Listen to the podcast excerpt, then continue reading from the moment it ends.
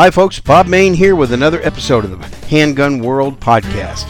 A practical show done by a practical guy that is me. This is episode 500B, the second half uh, of the uh, interviews, the six interviews that I put together. So these three guests coming up are Dr. John Adine, John Payne from Suarez International, and Ben Branam from Modern Self Protection. Once again, thank you for giving me the opportunity to do 500 episodes. So, in this second half, I'm going to do the same thing like I did the last time. I'm going to play all three interviews back to back. So I don't have a whole lot of interruption or zero interruption in between the two, so you can get a lot of material and get it quickly and not have to listen to a podcast that is too long. Let me give you a preview of what is coming up. Before I do that, Concealment Solutions is the sponsor of this program. Concealment Solutions, makers of fine, terrific holsters. I use a lot of them. Whether you want outside the waistband, inside the waistband, appendix carry, check out Concealment Solutions at concealmentsolutions.com. You get a 10% discount just for being a Handgun World podcast listener, and all you have to do is just use the coupon code Handgun World at checkout. Make it all one word Handgun World at checkout, and you get 10% off your order. So check them out again right away uh, at concealmentsolutions.com. If you just got a new gun, you need to get a good quality holster that is not going to break the bank on you. Check it out at concealmentsolutions.com. So coming up on April 1st, I'm going to release episode 501, and my good friend Karl Rehn uh, at krtraining.com. I took three classes. It's either three or four. I can't remember from Karl. Uh, and his facility is only about like a little less than two hour drive from my house. Karl is an extremely knowledgeable guy, and he did a guest host interview for me. And he interviewed Paul Martin, who is really good with preparedness, basic preparedness. And of course, with this pandemic, uh, I think it's woken everybody up you, you need to have at least some basic preparedness in place. Paul Martin is going to talk about that with Karl Rehn. So I'll be posting that April 1st, maybe April 2nd, because I want to have this podcast out there for a few days for you guys to listen to before downloading it. But don't miss that one. That's going to be episode 501. I said I'm going to de- de- uh, dedicate episodes 501 to 505 to survival, common sense, no tinfoil hat preparations and survivalism. And that's in Paul Martin. I tell you what, I'm going to listen to that interview a second time before I make it available to you because I have some good comments about it and actually some questions that I'm going to put out there. And hopefully, uh, Karl can get Paul to come back on afterwards. And, uh, and answer the questions I put out there. You might have some questions as well. If so, email them to me and uh, email them or, or or Call in a voicemail 2107 excuse me 210-646-1727. And speaking of voicemails, there's a good one coming up. I've already got it downloaded and that'll also be on episode 501 and I'll respond to that. 210-646-1727. So let's get started with Dr. John Edene. I asked him to come on the show and talk about the role that doctors are playing out there right now and some of the, you know, gun rights advocacy that he has uh, been doing, a new gun that he got and things like that. And just, just some things that we should all be thinking about today. Most of you know that uh, Dr. Edene is very much a gun enthusiast. Uh, he's got more training hours than, than I've got, far more, more than twice as many training hours, maybe even almost three times as many training hours as as I do, and it's just he's amazing.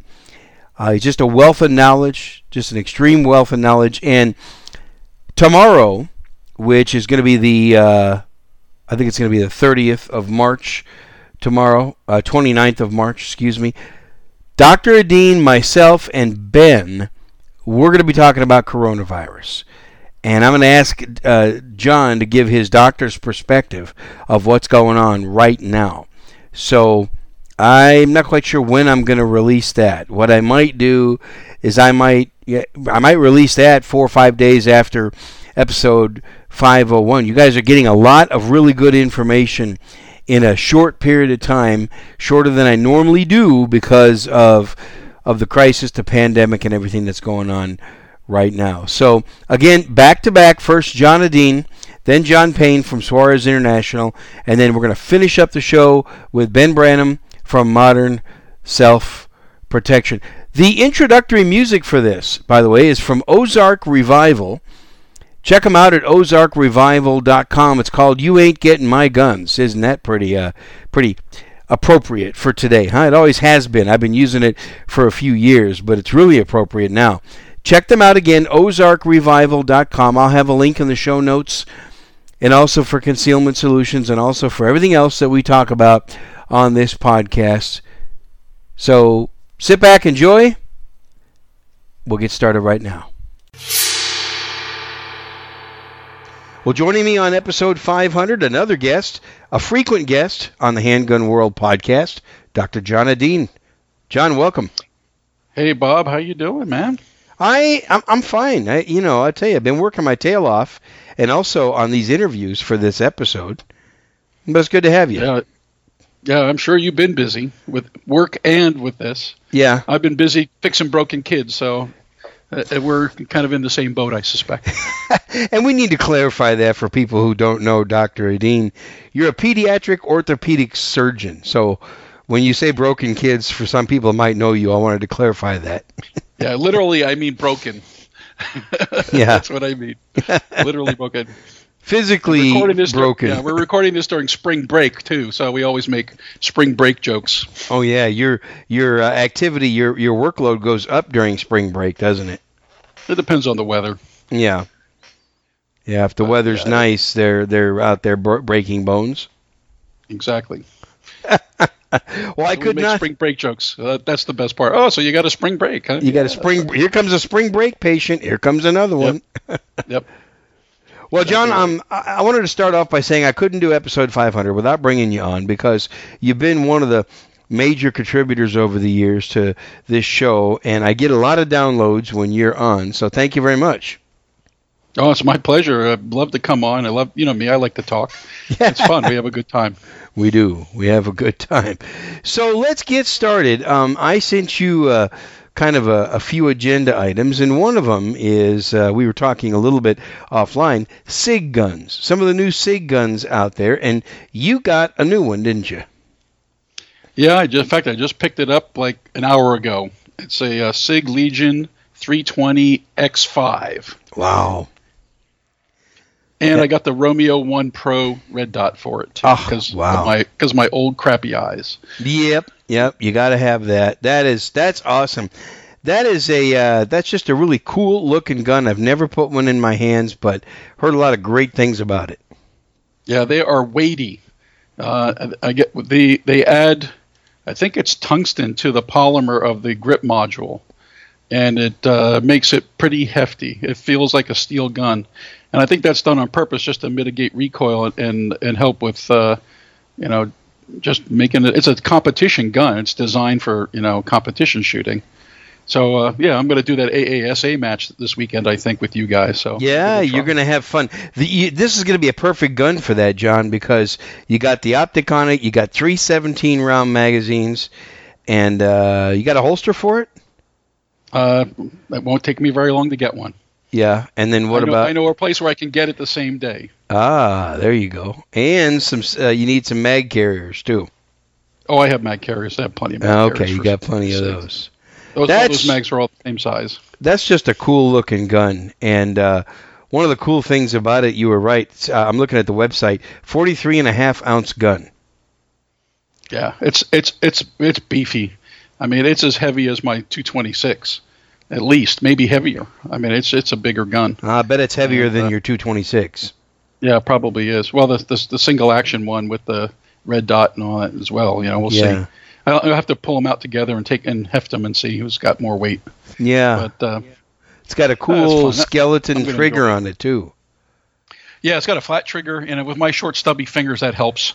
Yeah. Uh, I can I can reach the magazine release button easily. The you know the the slide lock button to drop the slide with my uh, with my left thumb you know when I get my grip, it all works great. So it's it's in the similar position to the 226, a little bit further forward, but not much. Not like out where the Glock is, where I always trip it and cause the slide to lock back. Yep, yep. and uh, well, you and I are kind of becoming fans of Sig guns. I am. I tell you, I got a, a 365 uh, a few months ago, and that's about all I'm carrying now. Yeah, I carry the XL, and you know, and I'm still waiting for my Romeo Zero Red Dot, which I ordered on October 24th, 2019. Wow. So how many months is that? You know, they, I, I talked to Sig, and they only produce 300 a day. Only, you know, and, oh, their, wow. and their factory is out in Oregon. It's interesting how all the optics are built out in Oregon. You know, it's you know, like Leupold is built in Oregon too. There's a lot of optic companies out there. yeah. So, So, I'm they sure only there's like produce a 300 a day, and think valley. about it. If they're Yeah. if they produce 300 uh, 300 of them a day, and they're four months behind, they got a lot of orders. Yes, they do. They do have a lot. wow. And, and, you know, and not only that, but you know, the um, the Hellcat also takes that that that optic. okay. It doesn't, you know, the Hellcat doesn't take the uh, Romeo one. It has to have the Romeo zero. The footprint's smaller. Oh, It's a smaller gun. It's narrower, and, and so the footprint. They designed it so that that Romeo Zero would, would work with the Hellcat in addition to the 365 XL. yeah, smart move. Yeah, the 365 cannot take an optic, but the 365 XL actually is all you need to do is take two screws out of the, the, the slide, take the rear sight and the plate off, put the 365 Zero, on, I mean the uh, Romeo Zero on, tighten it down, and you're good to go. Everything's co-witnessed, and and so it's it's you know it's it's good. And you know I've I've been carrying red dot guns for several years, and you know that extra advantage for me it doesn't you know it helps me with visualizing the, the target a little bit better. I put the red dot on the target, press the trigger, and boom. I don't have to focus on a front sight. My eyes don't do that very well anymore, unfortunately. So Yeah, I know. it's an advantage for the the aging eye. And so Uh, all yeah. you people out there with over 50 disease, I know you need to uh, look at red dots and get training on it. You know, Bob and I took that class with uh, John Payne. with John Payne uh, several years ago, and ever since then I've been carrying a red dot. Yeah, that was a great class. Yeah, and I took another red dot class this past fall with um, Steve Fisher. So I've actually taken two red dot classes now. Oh wow. Okay, good. Yeah, so it's fun. Yeah, I, I, Bill Frady came down there, and so did Rob Morse, and a couple of friend of mine from that lives in South Carolina came to that class. We had a good time. Oh, that's fun. And I believe that John Payne, Suarez International, he's got another red dot class coming up soon. Oh, uh, yeah. So if you have a red dot and you haven't taken it, you should sign up for that class. I think that'll be well worth your time. I think we learned a lot about r- running a red dot. We did. Uh, And I got to recommend, you know, anybody that is going to seriously carry a red dot, um, you got to you got to take a class because it's a whole different animal using a gun with a red dot versus iron sights. Would you agree? Yeah, I mean, you have to learn how to acquire the red dot. Part of it is, is your natural, excuse me, your natural point of aim. For me, I started off with the Glocks, and I could never get the red dot to line up in the window initially. Uh, Mhm. just my natural point was not right. When I did it with a Sig, the red dot's right there, Right so there. that change in grip angle was just enough to make it easy for me to pick up that red dot. Of course, you know he teaches you look for your front sight because you're used to doing that anyway and then the red dot's usually right there. Once you see your front sight, your red dot kind of magically appears. Yeah. And I think the same thing is true with like a Smith and Wesson M&P and probably uh, some of the other guns that have a little bit more natural of a grip angle. Yeah, I think that would probably, you know, again, you got to play with it. You know, that's the thing. You have to find what works for you. Um, you know, the Glock 17, the Glock 19, you know, they're they're nice guns. They they work well, but I can't use them with a red dot very well because of that that that natural point of aim issue. Where when I push the gun out, you know, the the the nose is high and the red dot's off the screen. Yeah. Well, I'm, I'm with, with the SIG, it's right there in the middle of my screen every time I, I push the gun out. and speaking of the SIGs, I'm becoming pretty impressed with their X series of pistols. I'm not uh, not a big fan of the, just the regular 320s. Uh, I've shot them a lot, but the 320Xs or any of the X series, um, the comp, both the competition and the carry. And w- one thing that's intriguing out there is the uh, 320X compact. That seems like a, a pretty cool pistol. You know, this is an X5, so this kind of goes Yes. in that series. And um, but, you know, so I- I'm looking forward to uh, running it and seeing running it hard and see how it how it performs. I'm sure it'll be fine for you. Yeah, I'm sure it will be. and it's uh, it's quite a gun. So uh, I'm looking forward to shooting with you and, and maybe giving that thing a, a test. Yeah, no, you're welcome to do that. You and Ben both. I, mean, I know Ben is interested in shooting it too. Yeah, and I I got to say you encouraged me uh, when when we met a little bit over Thanksgiving, um, and I was telling you that uh, that I was going to get a P365. You encouraged me to, to, to use the 12 round magazine, and it does make a big difference. Yes, it does because there's less of that pinky overhang. Yep. Even though the 10 rounder has a there's you know the flat version and then there's one with a little shelf for your pinky, you still get you have more weight. You have more. It's more balanced. Um, and, and the three and the 365 XL is even better in my in my book. That comes with a with a 12 round magazine. It's a 12 and 15. And uh, you know I, I like those 12 round magazines. They work great. They don't you know they hide well and they they uh, they just give you plenty to grip. Yeah. However, I wanted to get your opinion. So, so Sig has the XL, the 365 XL, that's supposed to be it's supposed to be an optics carry, uh, concealed carry pistol, but you can't get an optic. Yeah, it's still uh, still on wait. I ordered mine from Optics Planet on October 24th, of Yeah. 2019. I'm still waiting. And no other I optic think I'm will work with it. 400. Uh, no, not really. I, I think there's there may be one other one. It may be like uh, the English. Uh, what is it? Uh, oh, I can't think of the name of it. But the footprint is small and narrow, so like the standard, like the Romeo uh, One optic will not fit Right. um, because of the narrower profile, and it's it's pre-drilled. And the other interesting thing is the screws are on the underside of the slide, so you you take the the uh, the plate with the rear sight off, you put the Romeo Zero in, and then you put the two screws up through the bottom of the the slide into the optic. yeah. And the X this this X5 thing is the same way. Um, you can see the two screws that you know I took the slide off to look at it, and there's a plate that has the the rear sight on it. You just take that off, and there's a little dovetail in the back of that thing, or you know the, the cutout for the for the as a rear rear sight. So you've got a rear sight built into the optic, so that uh, hopefully it'll co-witness. I haven't tried it yet, but it should probably be pretty close. I'm pretty sure they came up with that for a reason, and they put the heights at the for like that for a reason. yeah, and you got a fiber optic on the front, correct? Yeah. hmm Yeah. So when you are co-witnessing, you're going to see that nice fiber optic through the glass. Yep. Plus your red dot. Yeah, that's going to be quite a setup. Yeah. No, I think it's going to be good. That's going to be really awesome. Okay, so let's shift gears a little bit. Um, let's talk about your experience at Florida Carry.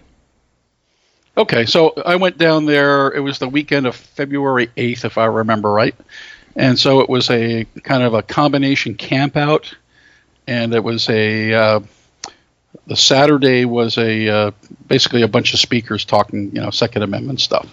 Yeah. So I flew in on Friday, and uh, Mike Piewarski picked me up. Mike is uh, Arms Room Radio guy, good friend, and uh, so we went out to the campsite and met up with a whole bunch of folks. You know, Rick Ector was there, Rob Morse was there, Nice. um, a lot of the guys from Florida, Carry, uh, you know, uh, oh, what's his name?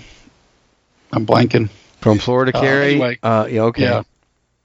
I'll think of it. Uh, Kevin, Kevin, Kevin Sona. Kevin Sono. Kevin yep. There. it- Yep. Yeah, Kevin, Kevin, invited yep. me a year before, a year ago, for this. It was right before they were going to have last year's one, and and so he invited me, and I said sure, I'd love to come. So, um, so I, I came, and you know, we hung out, and we were, you know, drinking alcoholic beverages and smoking cigars, and then we. Uh, we all retired to our tents, and it was, you know, 34 degrees, freezing cold. Oh, It my goodness. cold.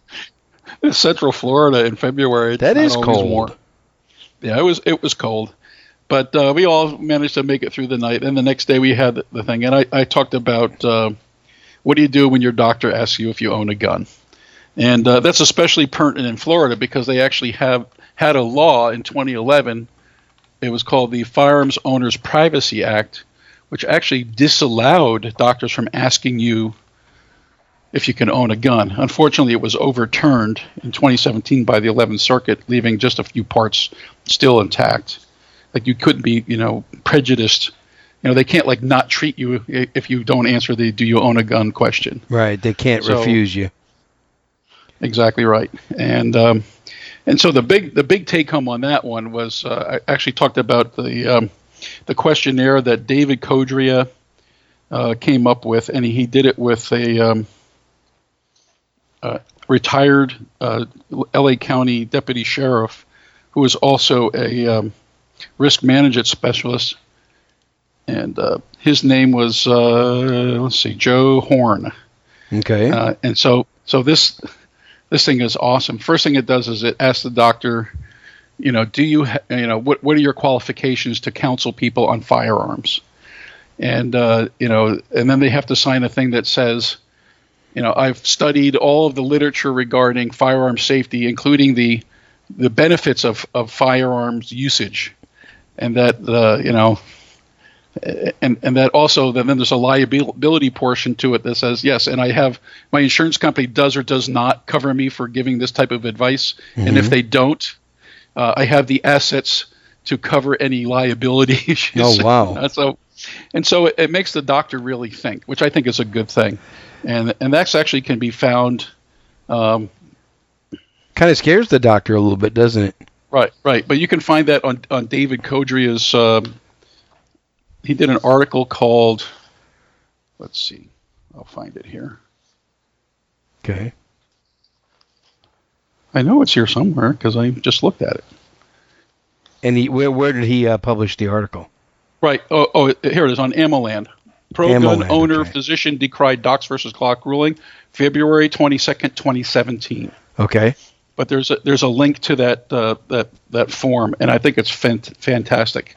So if if your doctor is a jerk, and you know you go to say you're going to a new doctor, a new pediatrician, whatever, and uh, they in- insist on asking you about your guns, you can just pull out this form and say, "Well, doctor, please look at this form, and I want you to fill it out and sign it for me."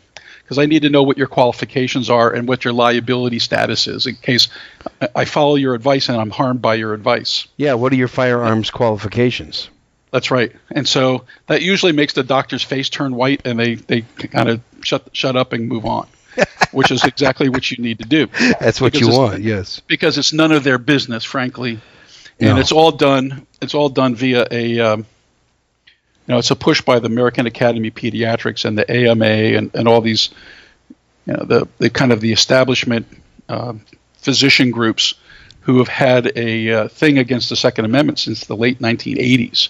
They've been pushing the, this agenda, you know, the, the left agenda, uh, including disarming, you know, patients and having people get rid of their guns instead of, you know, actually giving you true safety. In fact, I think California is passing a law that, that requires physicians to take some kind of gun safety class, but it's one of their classes, which is not going to teach anything no, about teach true gun safety. It's going to be gun propaganda. You know, so I wanted to ask you a question. So, as a physician, which you are, and a well accomplished uh, physician, so I've always wanted to get your opinion on this. What in the world does firearms ownership have to do with healthcare? What's the relation?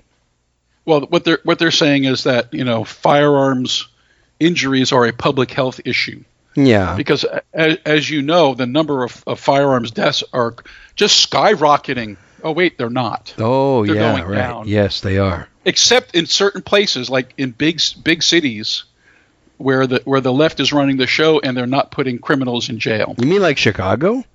Yeah, like Chicago and Baltimore and, yeah. and New Orleans, and all these. If you look at the, the, the cities with the highest murder rates, they're all run by leftists. Mm, and, yeah. uh, and and so, and they even know that. I mean, the the the, the the shootings and the murders happen in very small geographic areas within these cities. So, like down to blocks. You know, John Lott has looked at all this stuff, and he can tell you exactly which blocks where all the murders happen. And instead, and, and the cops know who these people are. But oh, instead oh, sure. of going after the, the, the criminals, they're they're disarming you and me. And, and the reason for that is because you have to ask yourself, what do they want to do to us that we have to be disarmed? Yeah, right. Ask yourself that. Ask yourself that question. Yeah, that's a scary question to ask. Yes, they want to take over your health care so that they can they can ration it and they can have their death panels. That's another thing with guns and and and medicine, right? They have the, the you know the death panels and they want to you know single payer single payer system. Basically, the way they control costs is to is to um, withhold withhold uh, care services. Yeah, withhold services, and right. we see this now. I'll, I'll tell you this right now with Medicaid kids that are run by the kind of the Medicaid insurance companies when I order physical therapy, it's at least a month before they get approval. Is that right? Yeah, at least a month and sometimes more. That's their rationing system. Exactly. So they figure, you know, if, if the kid gets better in a month, then they well, they really didn't need the physical therapy. But during that month, the kid's struggling to get along. They're they're stiff. They're having problems. You know, and, and like my knee surgeries, you know, if if I do a reconstructive operation on the kid's knee and they don't start therapy, they may end up with a stiff knee that they you know it's going to take a lot lot of another trip to the OR, a lot of work to get them unstiff. So in the long run, it's actually going to cost more. It may. Yeah. It may in some in certain cases, but in other cases, so I mean, they, I'm sure they look at the numbers and they figure it out. You know. Well, and they play the numbers it's, game. It's criminal. It's criminal. You know, and for those of us in Texas, you know, if you run into these kind of issues, you need to talk to your state senator and your state representative they have a person there and say, hey, look, uh, you know, uh, we we tried to get physical therapy started. They've been dragging the feet. It's been a month now, and it still hasn't started. And could you be an advocate for me? And your your politicians will actually get on the phone to the insurance company. And you know what happens when that happens? The next day you get an approval. Yeah. Isn't that surprising? Isn't that interesting? Yeah. And I've seen How does that happen? yeah, that's because a politician calls the calls the, the you know the CEO or at least one of the vice presidents said, "Hey, you know, if you want to get your money for next year, I'm on that committee. You're not getting your. We're, we're going to disallow you because you're withholding services." And believe it or not, the, all of a sudden the services get provided. Yeah. Yeah. So this this is this is a little glimpse into what socialized medicine is all about. Well, and that's no, no, we don't want it. But people don't realize they don't understand what you're saying. A lot of them, they're kind of clueless to it because they think there's too many benefits to socialized medicine. Yeah. And remember, uh, it's not free. You pay for it with your tax money, and the way they control free. costs is to withhold. I just saw something on PragerU today. It was, a, it was a Canadian guy, and he talked about the Canadian health system and the American health system. He gave several advantages, uh, several examples of of his dealings with the Canadian system. One of them was go to the United States and get the surgery done because you had to wait for a month and a half. Like like a colonoscopy, he says, "Oh yeah, you can get it done in November of next year." Oh my goodness. Now, you know, we look at that in the United States and say that's ridiculous. You know, if I need a colonoscopy, I'm getting one done uh, probably in two weeks, not two years. Yeah. You well, know? it's been that way a long for a long time in Canada. I think it's been right. long waiting lists for a long time. Well, that's how that's how they control costs. Yeah. Is is is, is because you know the ultrasound technician isn't in the hospital on Saturday and Sunday. So if you get admitted, you need like the he gave an example of his wife who was pregnant, uh, eight months pregnant, who had had kidney stones, and she was having bad flank pain. She thought it was a kidney stone. She got admitted to the hospital on a Thursday. They couldn't do the ultrasound on Friday because there was already a schedule. Saturday mm-hmm. and Sunday, there was no ultrasound tech in the hospital. So she finally got it, I think, on Tuesday. Wow. You know, and so that's what you're looking at in socialized medicine. Okay, socialized medicine is not good. In fact, you know what would happen? You know who would really be screwed if we got socialized medicine here in the United States? Who? Canadians. Ah, yep. Because here's where they come when they really need to get care. That's right, and when they need to get it quickly. Right. And they wouldn't be able to do that anymore. Right. You know, they pay money I think the guy he uh, he went to Florida and had something done. It cost him twenty thousand dollars out of pocket, but he got it done because the wait was forever. He wasn't going to get it done in Canada, and so if you know, yeah, I mean there is the costs are, are sometimes bad, and the insurance companies. If you look at the, what the insurance CEOs make, they make you know, oh yeah, twenty five million dollars you know, and most uh, all that money comes out of your out of your pocket, out of your health care. Of course, it does. those does. are health care dollars that, that that get siphoned off the system into their pocket and not used for care. Yeah, of course because it does. They, because they siphon off care, they withhold care, and, and so that, that's an issue. So we need to, you know, at least understand that that's that's the issue. But if you have choices, you can fire that company and go to a different company at least. And and so that that's the bigger thing is having good healthcare choice. You know, not just having one healthcare system that you that you have to live with and you know, if they don't want to take care of you, you're stuck. That's but not, it's that's, free, John. It's free. It's not. It's not free. Yeah, free. you know. So there you go. For all the Bernie Sanders voters that are listening, there might be one, maybe. um, there you go. He's your guy. He's your guy for all this uh, wonderful uh, socialized medicine, right? Well, let me tell you something. Bernie Sanders will get health care, but you won't. That's exactly right. When Bernie has his next heart attack, he he'll he'll uh, still have he'll have some health care because he's one of the elite. And he'll get it immediately. Right. Just like that's just like what happened uh, a few months ago. I remember in the beginning of the campaign, he he had a heart attack. Yes, he did. You know, and he yep. was he was hospitalized for a short period of time. Yeah, yeah. I don't know whether he got a stent or not, but you know, I'm sure they did what needed to be done. And they didn't put him on a six week waiting list, did they? That's right. And, and if it happened in you know in a socialist country, you may not get any care. Mm, they may yeah. say, you know what, you're you're you're 78 years old. You've led a good life. We're going to let you pass on, so we can spend money on younger people. Mm, that's right. Live that's. That's the, way spending of money. That's the way it works. Yeah, you know, I um, I work for a Canadian-based company, and I remember when I first started eight and a half years ago, I went up to Montreal for training, and uh, we were having some discussions at, at dinner and, a, and a, a, few drinks and things, and they were bragging about how they had free health care.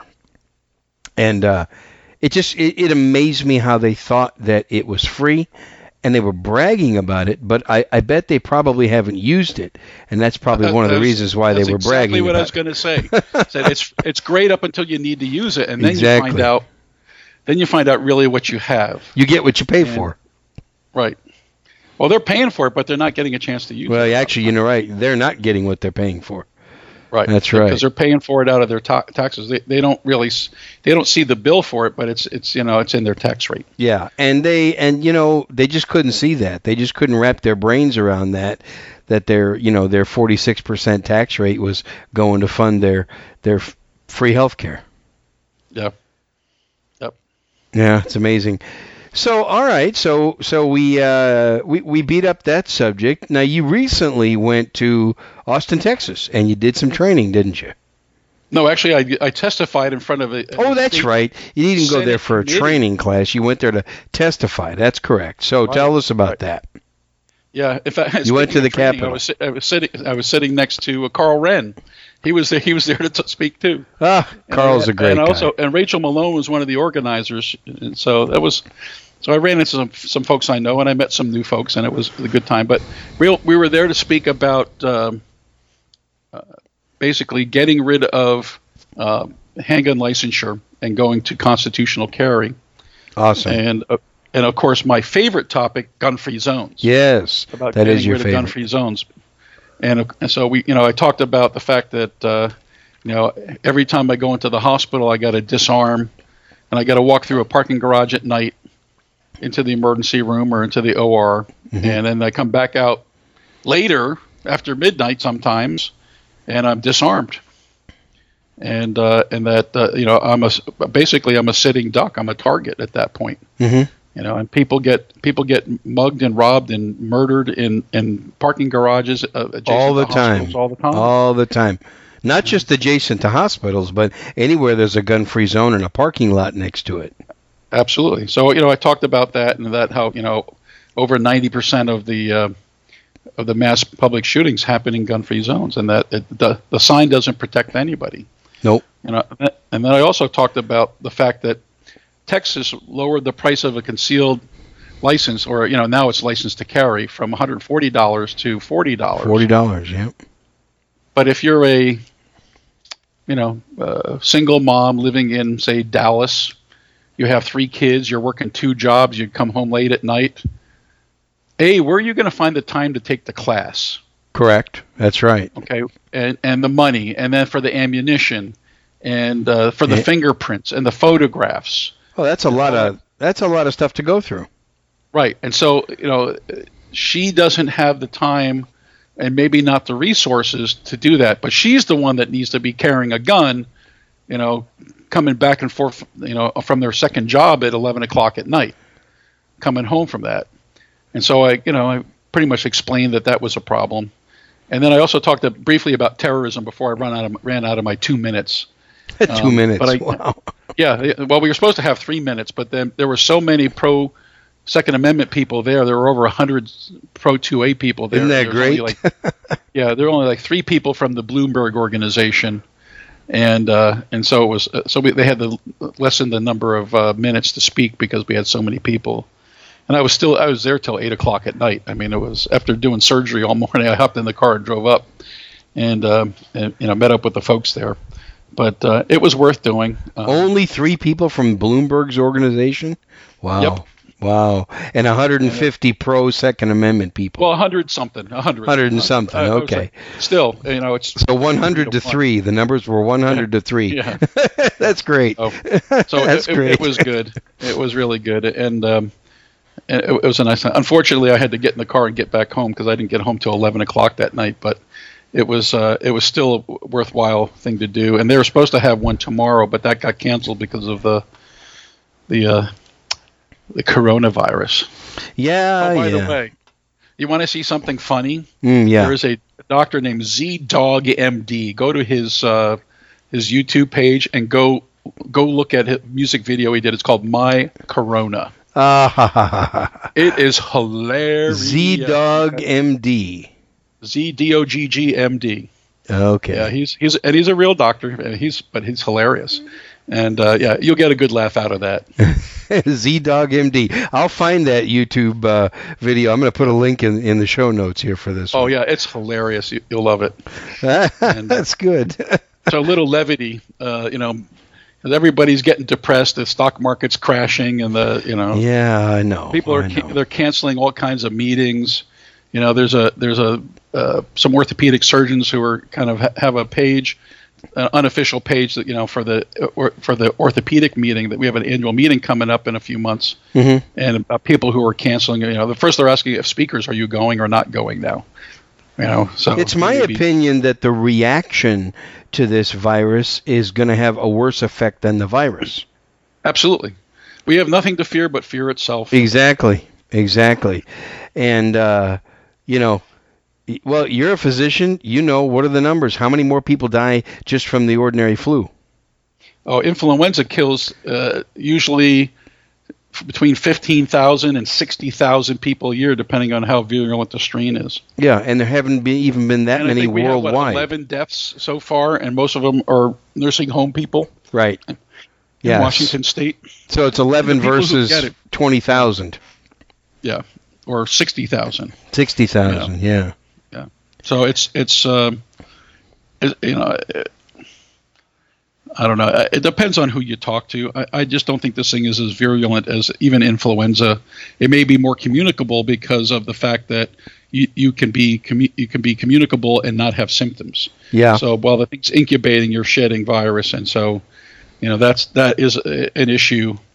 But uh, you know, if you're a healthy person, probably you're going to think you had a cold, and you may have had it and, and it went away. It's the elderly people who have significant medical problems that it will probably kill. I feel like I have a cold every day. Maybe I got the coronavirus and now I got rid of it or something. There, there you go, maybe. Or you could just have the Texas uh, cedar fever mold. uh, That's what I've got. I got the Texas cedar fever mold allergy, whatever it is. Yeah. And it never goes away. It never goes. I'm no, keep There's always something in the air here. I'll tell you that. I'm keeping the antihistamine uh, manufacturers in business. Oh, Man, I I take tell them every day. Yeah. Yeah, you have day. to. You have to. Yep. This I bet I bet Texas is probably one of their big markets. Yeah, I'm sure it is. You know, I, you know, I've lived around the country, and the allergy problems here are worse than anywhere else I've ever been. Oh, they are. Absolutely. Yeah, but it's still a great place to live, and I'm not going anywhere. So No, no. Uh. I spent seven years in Arizona, though, and I did not suffer as bad with my allergies. Not even close. Not even close. But I heard it's gotten worse actually out there since back when I was over there. So, John, um, the last thing that I want to ask you is uh, what what kind of training have you done lately? Well, I haven't done anything this year. I'm going to be going to TACCON in a couple of weeks. Yeah, And, uh, and I and might so not I'm- be. Yeah. So, and the, I actually got, I actually got picked for five shooting classes. Make the first shot count by uh, P- Packeisen and Penzel, hmm and then recoil management by uh, Sharp, Okay. and then something called changing gears by Chandler and Ray, and then retention draw stroke by John Farnham, which ought to be good. Yeah. and then armed movement in crowds by Steve Moses and a guy named McBee. I know Steve Moses. I actually did some jujitsu things with him. Yes. And- I've met and, Steve uh, a couple times. Yeah, and he's a he's a decent guy. And speaking of jujitsu, guess what I started to do? What month and a half did ago? you start hitting the uh, hitting the jujitsu mat? Yeah, and I already have a broken rib. You you have evidence, huh? I, I actually yeah I actually got sidelined a little bit. I, I broke a rib about a month ago, so I'm letting that heal. Way to go. Back on the mats and, and get back out there, but. You know what the heck? At age 60, I might as well do something new. It's physically challenging, isn't it? Absolutely, but it's uh, it's good. It's there's a lot of good things to learn, and uh, the the folks that I've met so far have been pretty pretty good. And There- fun there's- begins at 60. Yeah. Oh, absolutely. I bet. I better. Well, that's I. You know what? I congratulate you. I'm impressed. I, you know, my hats off to you going and doing jujitsu. You've and you've never really done it much before, have you? no, I've done like two two of the things at uh, TACCON. I did one with um, Cecil Burch. with it was Cecil Burch and one with uh, with Moses. And uh, Yeah. the thing with Moses, I whacked my leg on a chair and had a hematoma for about nine months.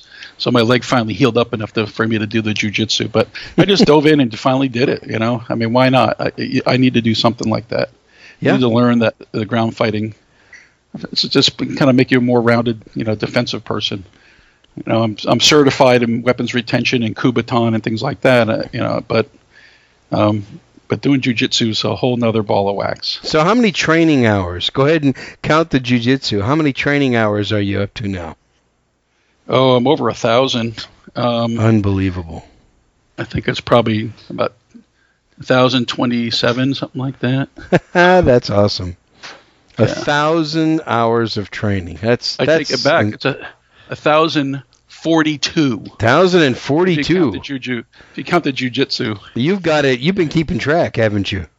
yeah, I keep track. I have a log, and uh, the last two years I've had a 141 and 146 hours respectively. Um, like in 2019, I did TACCON. I did uh, redid the Mag 20. Mhm. I did close range gunfighting four, which is the you know the the uh, the shooting uh, Force on force. Force on force. Yeah, with Mhm. with the um, with the uh, air with the uh, air pistols. You know, You the- did that John Payne instructor, right? yeah, I got the crap shot out of me with that. I, I did a, a training class with uh, Caleb Causey, um, which was you know shooting and first aid and transporting people, and that, that, that was good. That was like a day and a half class, and that was out at uh, at uh, in Lincoln, Texas, with uh, oh, what's his name? Um, I said his name earlier, and now I can't think about it. Karl Rehn. Car- Karl Rehn, yeah, Karl Rehn. Yes. Uh, So that was a good day. And Karl did some of the shooting instruction, and then uh, I did the Legion of Michael with uh, Student of the Gun. Uh, That's the church thing. That's a kind of a uh, four night, Yeah. um, one hour kind of lecture thing that's online. Then I did the Steve Fisher RDS pistol, and then I did his t- two days of his critical handgun employment as well. Then I did the Sada U Group instructor class, wow. and then and then I did uh, Beyond Concealed Carry with Yeah. Ben. Yeah. And then yeah. I did that class with the, where we did the drills. That's right. Yeah, that Ben and, that I did 140 taught. Yeah. That was 146 hours. That was 2019. Woo. So- So I'm getting started. I'm getting Wow, started that's 146 hours in 2019. Unbelievable. Well, I hope to join you at TACCON. I don't know yet because I don't have a ticket. Yeah. I was a procrastinator. I waited too long. I had to get on the waiting list. I remember two years ago when I got on the waiting list. Uh, by this time, I already had a notification that I got a ticket. But yeah well, this, this, one's up in, up up in Carrollton, Texas, so it's actually driving. I know, distance. I know, but uh, I don't know if I'm going to get a. driving distance, not like driving to like New Orleans or up to. Uh, You and I and Ben drove To Arkansas. Arkansas, Little Rock, Arkansas. oh yeah, Yeah. that was fun. We had a good time. Yeah, that was a good time. A lot of driving. That's too much driving, but I hope to go. I hope to go, and if I get a ticket, that's that's going to be awesome. That's going to be fun. So uh, help me get a ticket, somebody. Anyway, um, and and TacCon's a wonderful event. I can't say enough about it. I've been to two of them. Um, and that's the Rangemaster Tactical Conference for people who don't I've, know. I've been to three. This will be my fourth one. this will be your uh, fourth, huh? It's the it's the best best training that uh, I think it was about 325 bucks or something like that. 350 Yeah, I think for it's gone up more than that, hasn't it? Yeah, that's about, it was like 350 I think or 375. Okay. It, it's still very reasonable, f- and it's three days with, you know, dozens best of, people. of separate trainers. I mean, Yeah. there's lectures, there's shooting, there's all kinds of stuff. There's something for everybody there. And uh, the other thing is that the, the 300 or so people that go to that thing are your peers, and they're really good folks. And so you get a chance to, uh, you know, make connections and, and meet with people and, and exchange ideas. Um, yeah, That's just- always one of the great benefits of training classes. Right. especially something like like the like the tactical conference, the the range master tactical conference, because like you said, you know you get exposed to so many different instructors in three days. Right. And you learn so much. I mean, everybody's got something to teach you. And even when you go, I mean, there's so much stuff on the plate Mhm. that you can't you can't taste it all. No, So when you go back, you you know you you can do oh I did that one that, this year. Let me do this one this year. You know, and and so there's there's always something good to learn. And every once in a while you'll find a gem. and let's talk about that. oh, Let's talk about the gem that I found. I think it was three years ago. Was it three years ago? When you and I, Ben, went to TacCon, or was that two years ago? I can't remember. I Maybe- it was two years ago because it was it was the second time I went Yes, yes. up in up up in um, at um in Little Rock, up near Little Yeah. Rock. West Little Rock or whatever it was. Yeah, West Little or Rock. North Little Rock. North Little Rock, yeah. The gem that I found is uh, Chuck Haggard's pocket pistol class. That was the, the, the, the most awesome thing that I walked away from. So I got to give compliments to, to Chuck and his pocket pistol class because I learned so much about handling and shooting the tiny little guns. I, I never, there was just so much I didn't even know. Yeah, and, and Chuck also does the, uh, the pepper spray class too. Yeah, I didn't, I never took that one, but he does, yeah. Yeah, and and the, and the the one that um, my gem was Ed Monk, active killer threat and response. Uh huh. Um, and he actually analyzed. It was like a three-hour lecture, but he analyzed every single active shooter incident in the United States, and Wow. basically went over the numbers of, you know, how long did it take for the for the response to get there, how many shots were fired, how many people were wounded, how many people were, were killed, and it's just it's basically the stopwatch. You know, the the longer it takes, the more people die, the more people are inj- injured, and so the answer is always having somebody there on the scene that can, you know, you know, make it a two-way. Uh, you know, shooting range instead of a one-way shooting range. Well, then I'll bet there'll be a lot of talk about the White Settlement, Texas church shooting this year. Ab- absolutely. I mean, that's a prime example. You know, look at the difference between the, the, the shooting in uh, Sutherland Springs versus the, the, the thing that happened in White White Settlement. Mm-hmm. That's that's a prime example. If there had been somebody in there that could have shot back at this guy, the numbers would have been much smaller. Um, you know, in, instead, you know, Steve Willeford had to run out in bare feet, loading his uh, magazine from across the street, heading across the street to, to stop this guy. But you know, By John, then, you know, you know, something people were dead already. well, yeah, they were, yeah, and, and I want to say, you know, John, it's it's ridiculous. There's, there's no need to learn how to make headshots. I mean, who needs that? Why why do people even teach that, right? Yeah, you mean because the guy had body armor on? He actually shot him be- between the front and back plates. That, that- that's Ah. that was his effective shot on, on, on target. And Ah, then the guy drove off, and then he was kind of losing it, so he pulled off the road and offed himself because he knew he wasn't going to make it. yeah. When I say headshots, I'm talking about the White Settlement incident. Oh yeah, well that too. Um, nice headshots right there that ended the whole thing. Yeah, and that guy, you know, sh- shooting a 357 sig in the head is going to get the job done.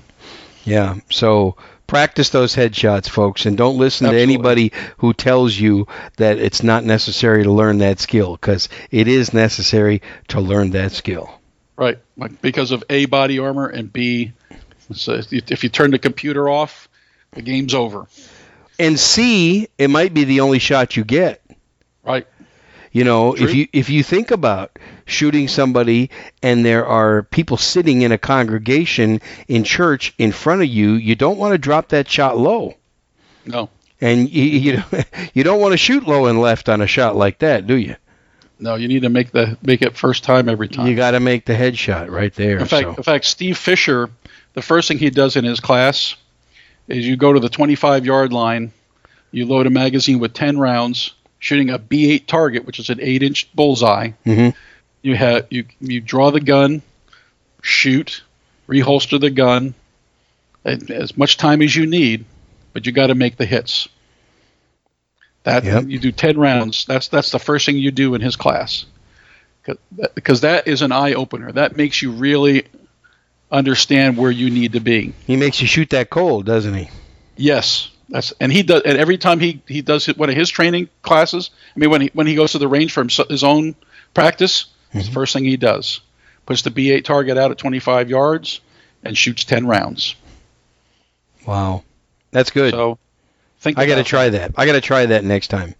Yeah, it's it's not an easy thing. It's not. It's And not. you got to shoot like a 90%, 90 out of 100, which is still not easy. I can tell you that having no. having done it a few times. At 25, it doesn't matter what kind of gun you have. That's difficult to do. You better you better be good. Yep.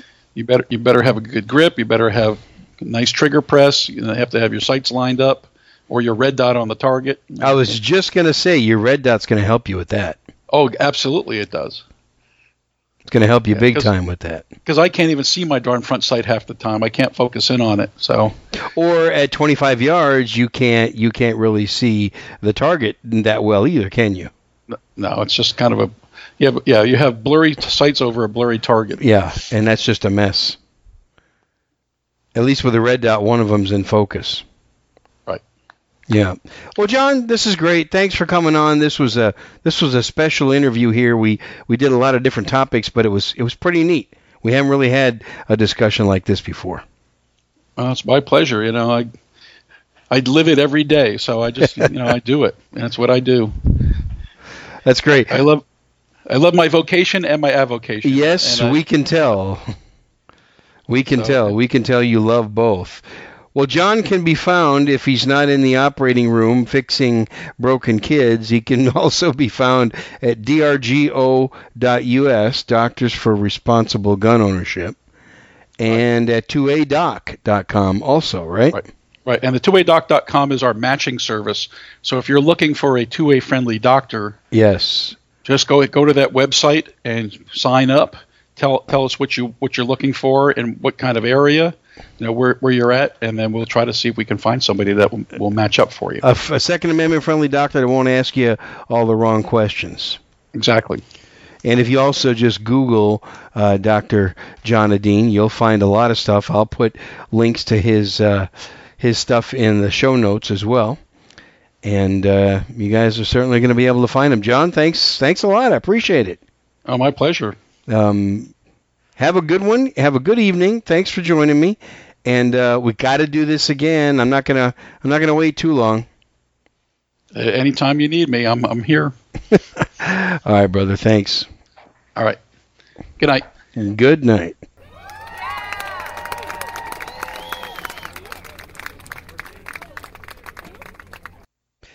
Well, I'm really excited to welcome back a frequent guest I've had on the Handgun World podcast, and I couldn't do episode 500 without John Payne of Suarez International and also a law enforcement officer here in Texas. John, welcome back. Bob, it's great to be back. I am truly humbled and honored to, to be a part of this episode. Uh, you know, you've had a lot to do with uh, people getting to know who I am and and uh, how I teach and what I'm about, and I'm just uh, I'm, I'm I'm just giddy that that you invited me here for this. Giddy Well, you- little schoolgirl. Well, well, I'm just as excited because you know uh, it was a difficult decision to uh, to figure out who to bring on episode 500. But what I did is I simply went back and looked at all my download statistics, and your show's got a lot of downloads. So I had to bring you on because people like your stuff. Well, I'm, I'm like I said, I'm honored and, and humbled both. Uh, yeah, I can honestly say that I never thought about a podcast, or listened to a podcast before I met you. Yeah, and it, it, opened up a whole new world to me. Um, yeah, but uh, good. Anyway, I, I, I'm just I'm thrilled to be here. Well, all right, it's it's great. So let's get started. Um, y- you know, I want people to know you also have had a huge influence um, for Suarez International, and especially in a couple of key areas. And one of them is with uh, with with uh, small Glock pistols. I remember John, one of the one of the best pieces of information you ever created. Uh, and I read it. I read it more than once. You wrote an article about how to enhance the the pocket kit pistol of a Glock 26 back when when that was actually a pretty uh, popular pocket pistol. Tell us about that. Well, yeah, I, I did, and it, I, this is going to sound arrogant, but I kind of feel like I know how you know some of these famous artists felt.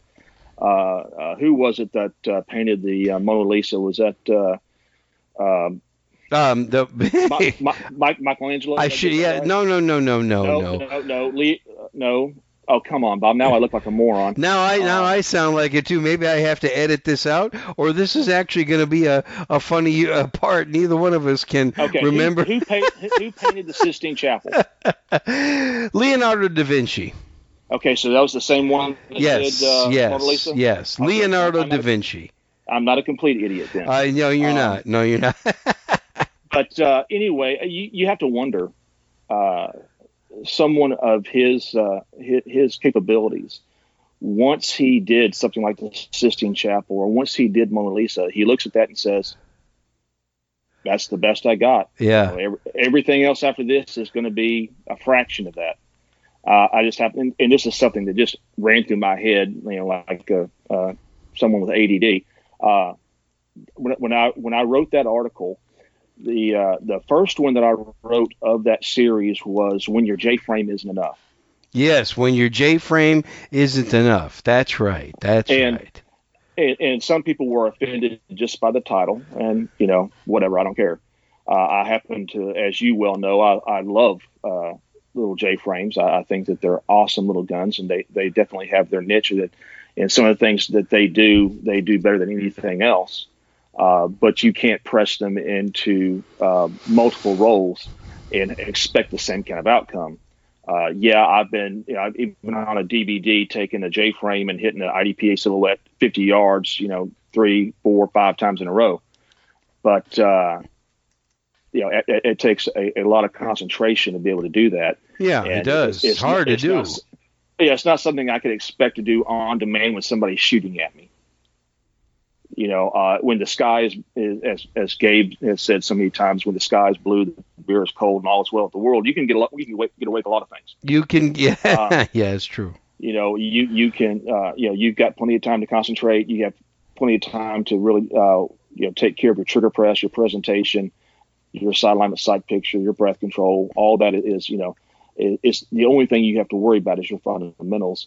But uh, when other things are happening and you're having to multitask, you're not going to have the same capabilities uh, all the time, depending on whether it's proactive or reactive. And we've gone, you know, over that stuff. We uh, have, quite yes, a, quite a bit. And I want to but, invite people to uh, go back to listen to some of our old shows. Uh, I'll put some some links on there.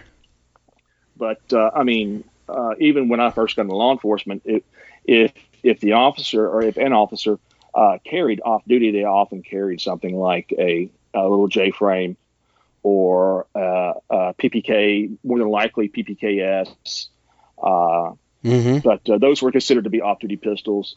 Uh, I, I, always had a, a, uh, a, fascination with the Browning BDA 380. Mm-hmm. Yeah. Even, even, though it was a little bit larger, it was you know double stack magazine 380, imported by Browning, actually made by Beretta, but but very sweet, smooth, uh, classic pistol. And uh, and then all of a sudden, Glock came up with the Glock 26 and 27, the baby Glocks, and uh, the baby Glocks. And uh, well, at, the, at that time, now they're they're kind of the you know uh, toddler Glocks compared to the 43 and 43X and 48. Correct. Uh, um, but what initially really got my attention was that the the uh, the internals of the 26, 27 was exactly the same as the the 19 and the 23 and the 17 and the 22. That's correct. Where where your uh, trigger housing, your trigger was all the same. Uh, whenever we, we dealt with smaller handguns in the past, there was always uh, you know compensations made in order for the gun to fire and function properly. And I mean, you can go back to the 1911 and look at how how well it worked as a full size pistol. Uh, you know, its reliability at the time for semi-automatic was legendary. Mm-hmm. And then they went to the commander, and it still worked. And when they got to the officer's model, they had it issues. Was much more, it was much more finicky. Yep. And then someone decided, well, the officer's model's not small enough. Let's make it even smaller. And uh, you know, went with something like the Colt Defender or the Kimber Ultra Carry, mm-hmm. uh, guns of that nature. And then you started reading literature put out by the company saying, hey, you know, uh, I, and I can't remember the exact number, but I want to say something like a thousand rounds you need to change out the recoil spring. Uh, for, some low number, ridiculously low, no, number low number, yeah. For for proper reliability, and uh, you know, I, I used to laugh. There's other trainers that would make challenges about if you can get your you know ultra carry or whatever to run uh, during an entire class without a malfunction, I will pay you so much money or whatever else. You know, if, if, I remember, those. Yes, and those were actually fairly safe bets too. They they were indeed until you met Eric Lamberson. Right, exactly. And, you know, he, he he did a CRG three with us with you and I. Yeah. Uh, in San Antonio, and I'm sitting here looking at him, watching him, and and chuckling uh, to myself and out loud because his little ultra carry was just running like a sewing machine. And uh, I said, you know, somebody would have lost money on that bet that one time. They yeah. probably would have recoup, recouped it all the other times. Well, I but, uh, I got a feeling that's because Eric is probably very good at, at at several things, maintaining that pistol the way it should be, and tweaking whatever needed to be tweaked, things like that. Yeah, he he uh, definitely did his due diligence. Or he or he just was fortunate enough to get a really good one. I, I think it's a combination of those things. Um, yeah, you know, he, he's not. You know, it, hopefully, Eric, you're listening to this, but he's not your average shooter. He's he's awesome. he, he's he's awesome and a really neat guy. Um, I've enjoyed the classes that uh, I've done with him. But uh, anyway, going back to the 26, um, you know, a lot of these these issues were alleviated with the 26. The Glock figured it out early on with the recoil uh, spring assemblies, mm-hmm. and so now you've got a subcompact pistol that uh, the the way the pistol works, the way that it feels, and especially the trigger mechanism is allowed to stay pretty much the same. Um, and I thought that was that was pretty neat. Um, now it's it's always kind of uh, uh, impressed me as being kind of a, a, pregnant guppy as far as the, the width of it. Yeah, it's a fat little thing. Even though it, even though technically it's not any wider than a Glock 19, it just feels like it when when when I put it in my hand. It does. It does indeed. But uh, what I like about the 26 is that you can take and if you uh, address it properly and, and use the uh, the right stuff, uh, mm-hmm. you're not really sacrificing a whole lot uh, you're not sacrificing much in the way of capacity or accuracy. Correct. And and when uh, we we did the, the follow on article to when your J frame isn't enough, it was uh, uh, optimizing your pocket Glock, and that and and uh, that's the one that, that uh, you really enjoyed. Yes, I did. Um, and and we had just begun to, uh, and I say we, I mean Suarez International, not me personally, had just begun to start to to mill the slides on Glock 26s for RMRs. And, you know, initially the, the idea was kind of like, you know, you're, you're putting lipstick on a pig. Mm, yeah. Uh, until uh, we actually ran it and, and did everything with it and said, well, wait a minute. Uh, people complain about the short sight radius on a 26 or 27. Uh, with the RMR on there, the sight radius doesn't matter.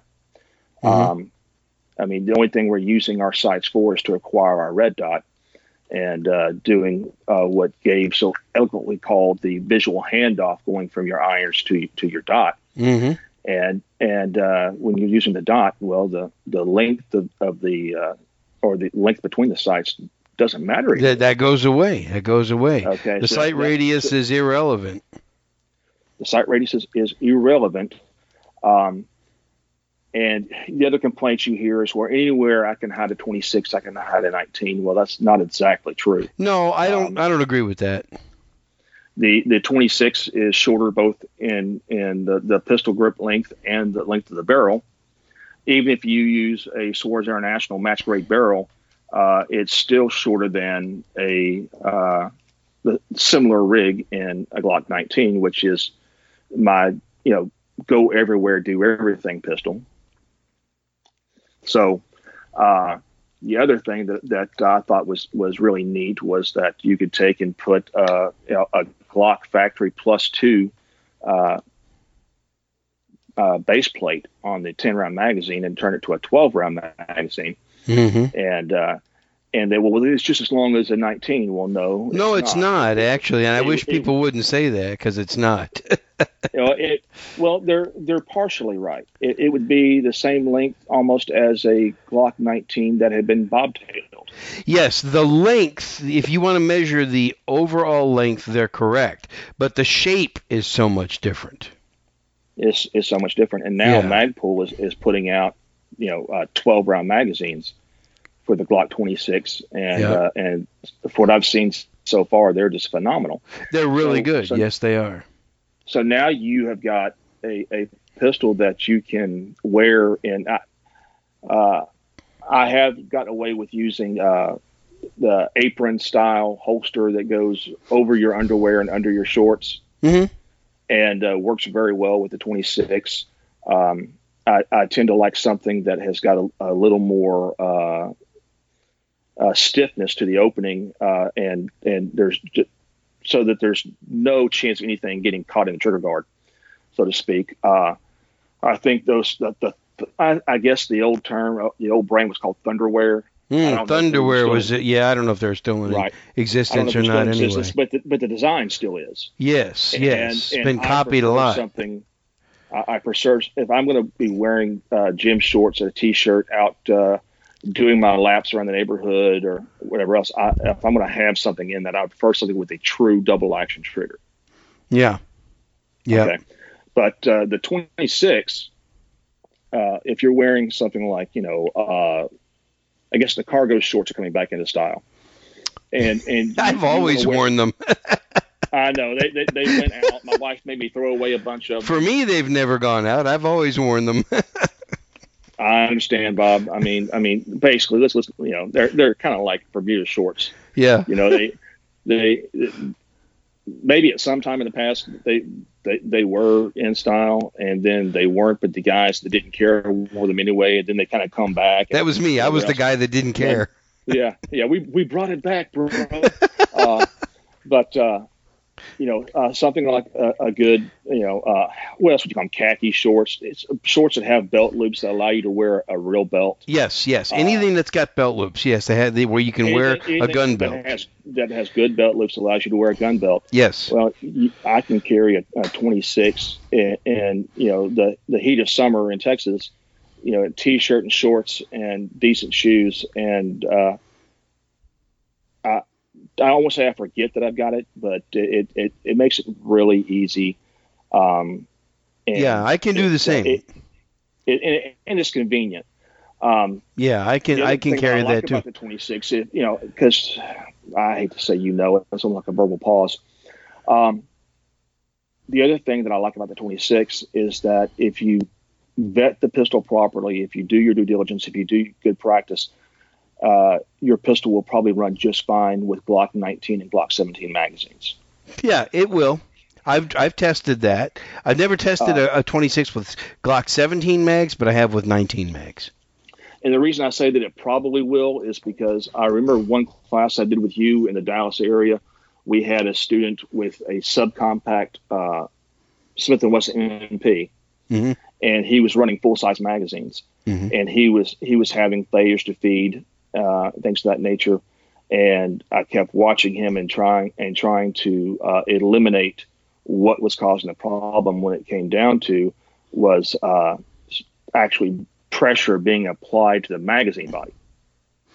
Yeah. And uh, and I have seen the same thing with a few 26s, but you can't say that well that's going to happen every time or that's going to happen with my gun. I, I had a student this past uh, weekend in a 3A class that with with his Glock 26, uh, either using the flush magazines or extended magazines, he was occasionally having failure to extracts or, fa- or failure to ejects. And uh, I took the same pistol, and he wasn't having these problems with his with his full size pistol. Yeah. I took his pistol, and I couldn't get it to malfunction at all.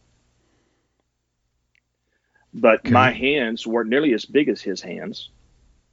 Um, I think there's some other dynamics that were, were causing that to happen. I think it was kind of like a perfect storm. It was his grip, it was where his support thumb was resting, uh, and possibly uh, his wrist, where he wasn't having those same problems with the full size gun. Uh, some of these smaller guns are are much less forgiving of a weak wrist or a uh, I hate to use the term limp wrist, Yeah, weak But, wrist. um, yes. but but but but uh, but not having an optimal uh, grip and uh, and the necessary stiffness in the wrist can cause problems in in several guns. And I've I've seen people that you know the pistol malfunctions for them. You give it to somebody else and they shoot it and it and it runs like a scalded dog. Yeah, and that's so common, and I'm glad you brought that up, John, because so many people criticize Pistol A or Pistol B or Pistol C for having a lot of malfunctions when when so many times it's the user and it's it's dynamics of the the guy shooting the pistol that's that's the issue. I, th- I think that that's a, a very uh, a, a very astute observation because uh, you're exactly right. There are some pistols that some folks the, the gun is just not compatible with them. No, no. Uh, I'm an example of that with really super small guns, even guns smaller than the Glock 26. I have real long fingers. I got skinny hands, but my fingers are long. And so I wrap right around the grip of the gun in and there's even there's I, I basically I basically dwarf or completely make the grip of those small guns disappear, which means there's no room for my support hand to to, to grab onto the frame. It's grabbing onto my fingers in my hand. And right, you're not you're not getting a proper purchase of the gun. yeah, and so sometimes they malfunction on me because I just can't hold the little gun. I can't hold it tight enough. And I've, I've seen that happen with people with, their support grip where they're you know they're putting their finger in the trigger guard Yeah. and their support hand is actually blocking their trigger finger. Uh, Ugh, wow. uh, you know, it, it uh, it's little things you have to dissect and, and try to find what's best for them. Yeah. And it's, sometimes it's adjusting their grip. I, I end up doing that a lot in basic classes. Is, is adjusting their grip. Uh, they said, "Well, this this, this feels natural." Mhm. Uh, I said, "Well, it feels natural, but it's not working." So we have we have to do something. We either have to to go to a pistol of a different size, or we have to adjust the way that you're holding the pistol. Yeah. Um, Yeah, and I then agree. after you practice that way for so long, then it's going to feel natural. Yeah, and Uh, getting back to the small guns for a minute, John, I want to I want to bring us back to that. So that's why I like to see people when they carry a Glock 26, for example, uh, carry it with like the 12 round magazines by Magpul or the 12 round Glock magazines, even. Th- those those fit most large hands pretty well. You, I really don't think you can go wrong if you use a factory Glock magazine or a Magpul magazine. Yeah, Uh, Mag, Magpul ha, has just done amazing things.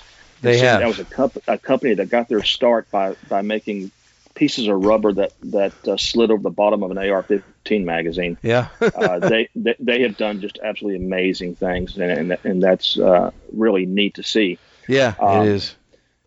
The I said the other thing I like about the 26, uh, especially in in the uh, the way that that I use it, the way that I modify it, the way that I carry it, is that if I choose to use a Glock 17 or Glock 19 magazine from my, from my spare magazine, uh, that uh, you know gives me extra ammo on my belt, but I really don't have to worry about. Uh, well, you know, I I've only got so many Glock 26 magazines or or whatever else. I use the same ammo in my 26 that I use in my 19. My primary camo, uh, carry ammo for, for these pistols is the Speer 124 grain Gold Dot Plus P. Mm-hmm.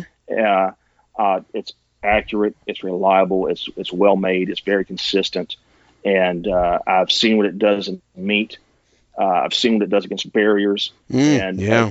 and it, which makes it even more convenient for me is is that uh, the 124 grain NATO ball uh, gives me the same recoil impulse and about the same point of impact uh, on on target. So it, it gives me a, a very uh, affordable uh, practice ammo.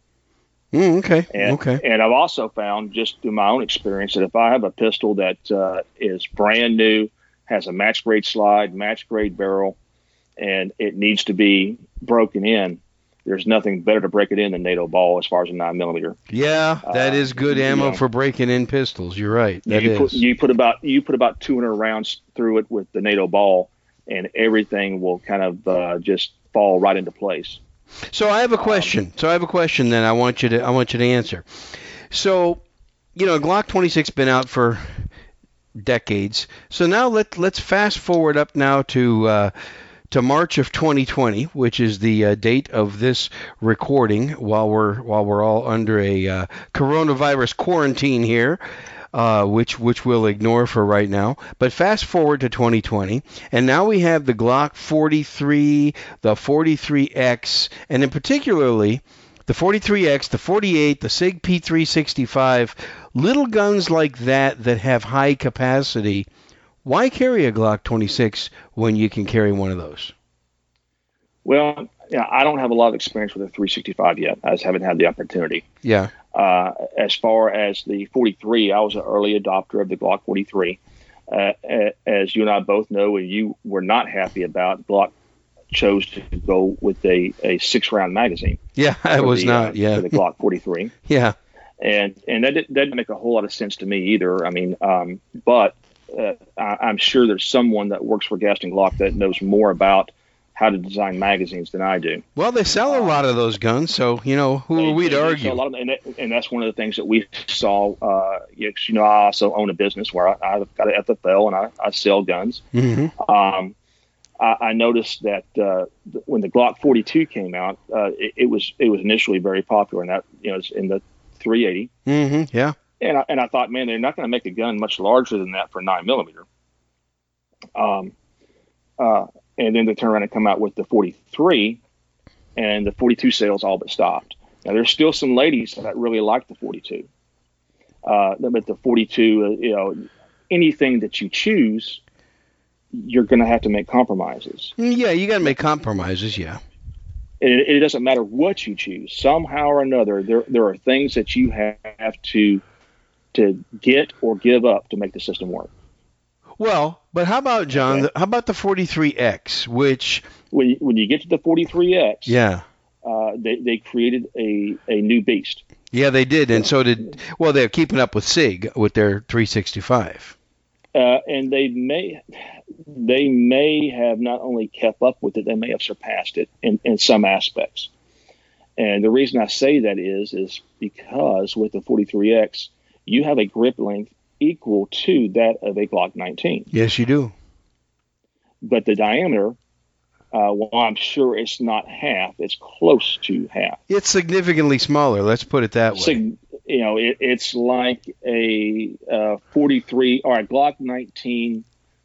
Uh, Shrunk yes. down. Yeah, Glock 19 Slim. Yeah. Well, that would be the 48. The 48 would be the Glock 19 Slim. true. True. Um, but, but- but the frames, if, if I'm not uh, correct, the frames on the 43X and the 48 are exactly the same. Exactly. They're identical Okay. frames and identical magazines. Yes. Exactly. Okay. So now now you've got a, a pistol that from the factory has the same capacity as the 26, is a little bit longer, but is thinner. hmm Yeah. Okay. So you're dealing with the same basket of apples. Mm, that's true. Okay. But now your basket of apples is smaller in diameter and a little bit deeper. And now what's cool is Shield Arms now makes these 15 round magazines for those little guns. That I've heard nothing but good things about. Yeah, which are hard to get. You, almost impossible to get, but when you get them, they're really good. Yes, that's that's that's all the information that I've received so far is that those magazines are just top notch. The only thing that they really want you to do any differently is go ahead and change out your your magazine release with a metal one. Yeah, yeah. So And now we have. that. I mean, they, they really can't tell you how many how many uh, mag changes that you're going to do before you wear out the plastic one. So now we have a tiny, Yeah. slim gun, which is 16 rounds, Exactly. And that's that's Now- pretty cool. that that is very cool, uh, and it, it's something that I'm you know I'm behind it 100. percent But once again, you're you're looking at the same package, just a different shape. Yeah. Now Because here. when- because when you get to the 43x right now or the 48, Uh-huh. you want a 15 round magazine. What do you have to do? you have to change. You have to go to a different magazine. Right. And while these things are evidently the best thing since store bought sliced white white bread, Yeah. what's the availability right now? Almost zero. you can't get them. Almost zero. You can't get them. ev- eventually, that problem will be changed. Yeah. When it comes to a good capitalist system, you know, you have supply and demand. Yeah. Now, I guarantee you, the more money they make, the, the more magazines they're going to make. Oh yeah, of course. Okay. And, yeah. And- and so eventually, they will meet demand. yeah, they but will. you are you are still looking at a a maximum of a 16 round pistol. Yeah, maximum 16 rounds. Yes. Getting back to the 26, when it comes from the factory, normally with a, a 10 round magazine, Uh-huh. that is the same same diameter, same features as a 19 magazine or 17 magazine. Is just cut off to 10 rounds Mm-hmm. to, to fit flush. And if I choose to, I can turn that Glock 26 into a 17 round pistol or a 15 round pistol, or uh, I used to call them a glad stick. You take a Glock 17 mag and put the plus two on there, and gives you a 19 round magazine. Mm-hmm. Uh, I, I use that on a regular basis as my spare magazine for a Glock 26. Um, I, I think it's kind of silly to carry it in the in the pistol because if I'm going to do that, I might as well be carrying a 17 right. That's uh, correct. a- as far as hi- as hiding that grip. As a backup, though, it's perfect. As a backup magazine, it's perfect. And you and I have discussed at length uh, about the the need or lack thereof to uh, reload during the gunfight. Although if that does happen, you want to make sure you have a good magazine. It, it's you can't say that it doesn't. Uh, just like the North, the North, North. You know, my tongue's going to work here in a second. the uh, North Hollywood shootout was a, was an anomaly, but it happened. It happened. Yep. And and if you research the number of rounds fired during during that gunfight, it you know it was just astronomical. Yep. Yeah, Um, but most of us civilians are not going to be engaged in something like that. Pro- probably not. Uh, those of you in law enforcement, most of- uh, yeah, could Most be. of us every, everyday citizens aren't going to need anything more than a standard seatbelt either. We don't you know Yeah. we don't we put on a seatbelt every day, but you don't really use it. Yeah, well, hope not. you hope you don't but use it, it. but if you do need it, Yeah, it's you there. really need it. you really need it. Yep. You know, the same thing as wearing. I, I hate wearing a helmet when riding my bicycle, but I wear that goofy thing anyway because if I do happen to take a hard spill and hit my head, I, I want it protected, and I want the best, uh, the best helmet that I can afford. And I keep my, my helmets in good repair. I keep more than one. If I take a tumble in one, well, that one that took a tumble in, it probably goes in the trash, and I break out another one. hmm Yeah. uh, because I, I want to make sure it's not compromised. yeah. Um, so carrying a spare magazine, uh, you've said it. Uh, if you said it once, you've said it a hundred times. Uh, the spare magazine is more likely a need for to, to clear a malfunction and get your gun back in the fight than it is because you need the extra ammo. And that's is that's just as important as having extra ammo, if not more, because malfunctions in a real gunfight would suck just as much as running out of ammo because it's the same problem. And, and I can see problems arising from a gunfight where you, your pistol may have never malfunctioned on you Yeah. uh, on, a, on a square range. Yep. or on an indoor range. But now that you're in a dynamic situation, your your grip is less than optimal. You're Uh, your nervous. support- you're nervous. Your support hand may be pushing against that slide. All kinds of things that, that may, be, may be going on that you're not really aware of all at one time, and you create a you create a stoppage. hmm You know, and we don't in Suarez International we don't diagnose the pistol as far as what caused the malfunction. You just fix the we- malfunction. we just fix it and you know and we talk about that in class we set those up in class to where uh, it's, it's the same reason why people ask me well how come you don't use your slide stop And I tell them, if you want to use yours, you can use it. I usually don't use mine. And the reason why is because my, my uh, immediate action is the same action that I'd load the pistol with. Mm-hmm. You know, there's continuity a, a, across the board there. It's the same action, something I'm used to doing, you know, hundreds of thousands of times that I don't have to think about. Uh, just the same way I practiced over and over and over. Um, and yep. You know, I, I'm also not a guy that I'm not super concerned with speed. I, I'm more worried about uh, tactics speed, and accuracy. Tactics, accuracy. Um, when Conor McGregor uh, knocked out, um, oh, what's the gentleman's name? Uh, was it Jose Aldo? Um, mm, I think uh, I'm not sure. He was back. He was backpedaling. It's when it was when Conor won that whichever belt that was. Uh, Conor was backpedaling and clipped him right across the chin.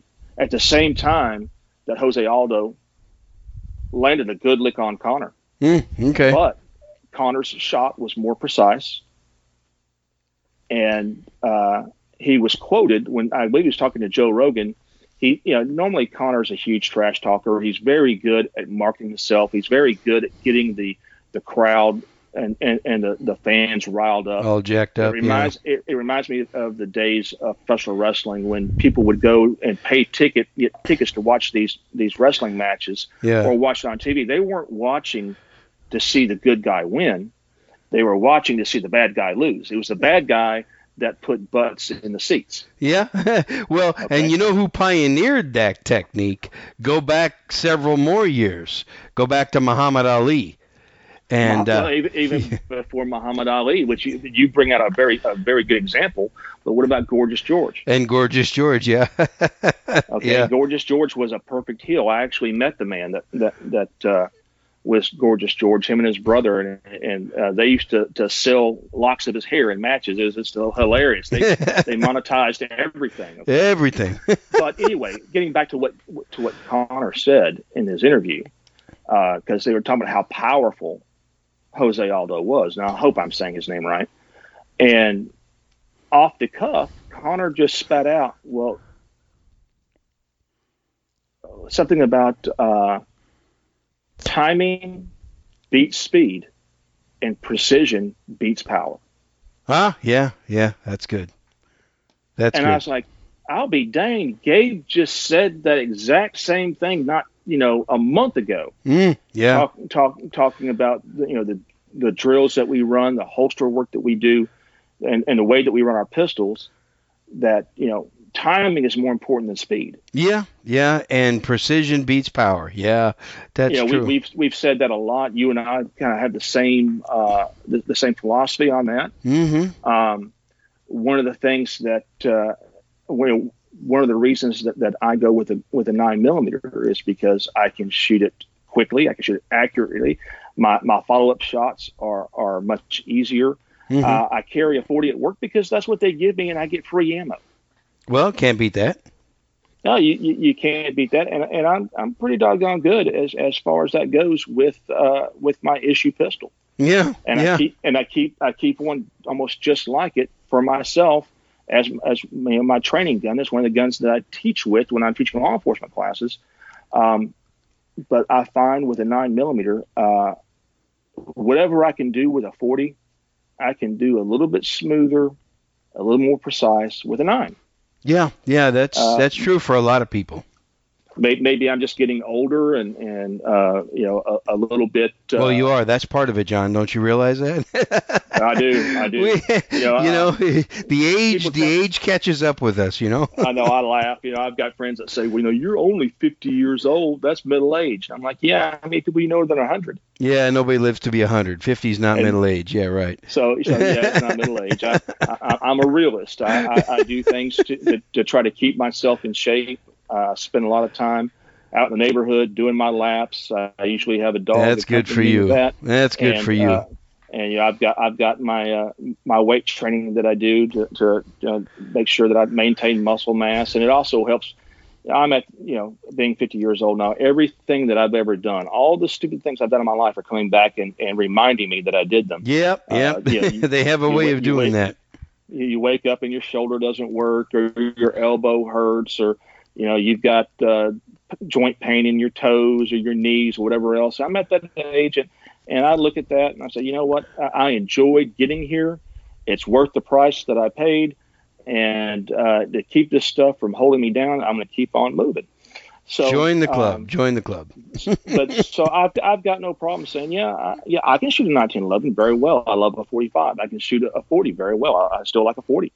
Um, I've always thought the 40 was kind of unnecessary, even from its inception, but it sold a lot of guns and it was real popular until it, until it wasn't. When when everyone started going back to the 9 millimeter, you know, you Yep. could find 40s everywhere. Yep. But Yep. uh, It was a benefit. so the, the difference between the Glock 26 and the 43X is that with the 43X, you got a 10 round magazine from the factory. One, one of the pipe gives you 11 rounds. rounds. With, you've got a 10 round magazine with the 26 plus one is, is 11. If you choose to use a magazine extension, that bumps it up to 13.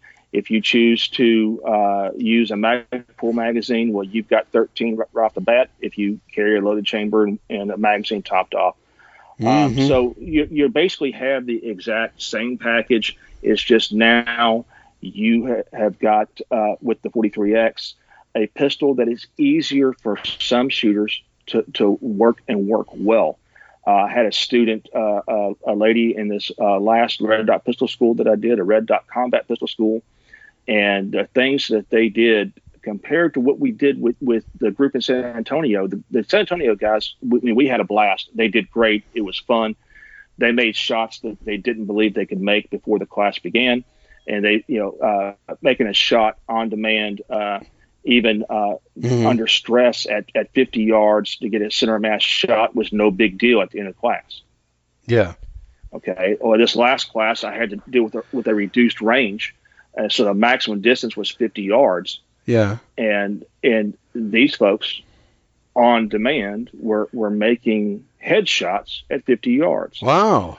At Nice. at 40 at, at 44 yards, they were uh, working with the uh, the hostage target, where you've got a swinger attached to the steel silhouette, and they are nailing that swinger back and forth at 44 yards. Very nice. Now those red dots, they're game changers, aren't they?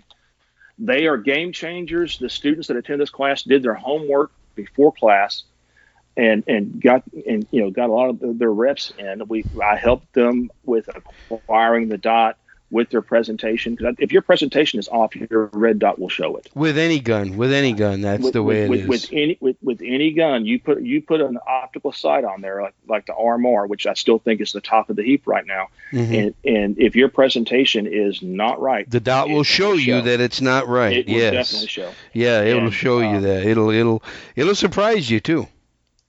So yeah, we, we use some things that are re- relatively inexpensive to to create drills and help the students see what they're doing. And one of the things we use is a three by five card. hmm And I'm used to having students, even with open sight pistols, iron sight pistols.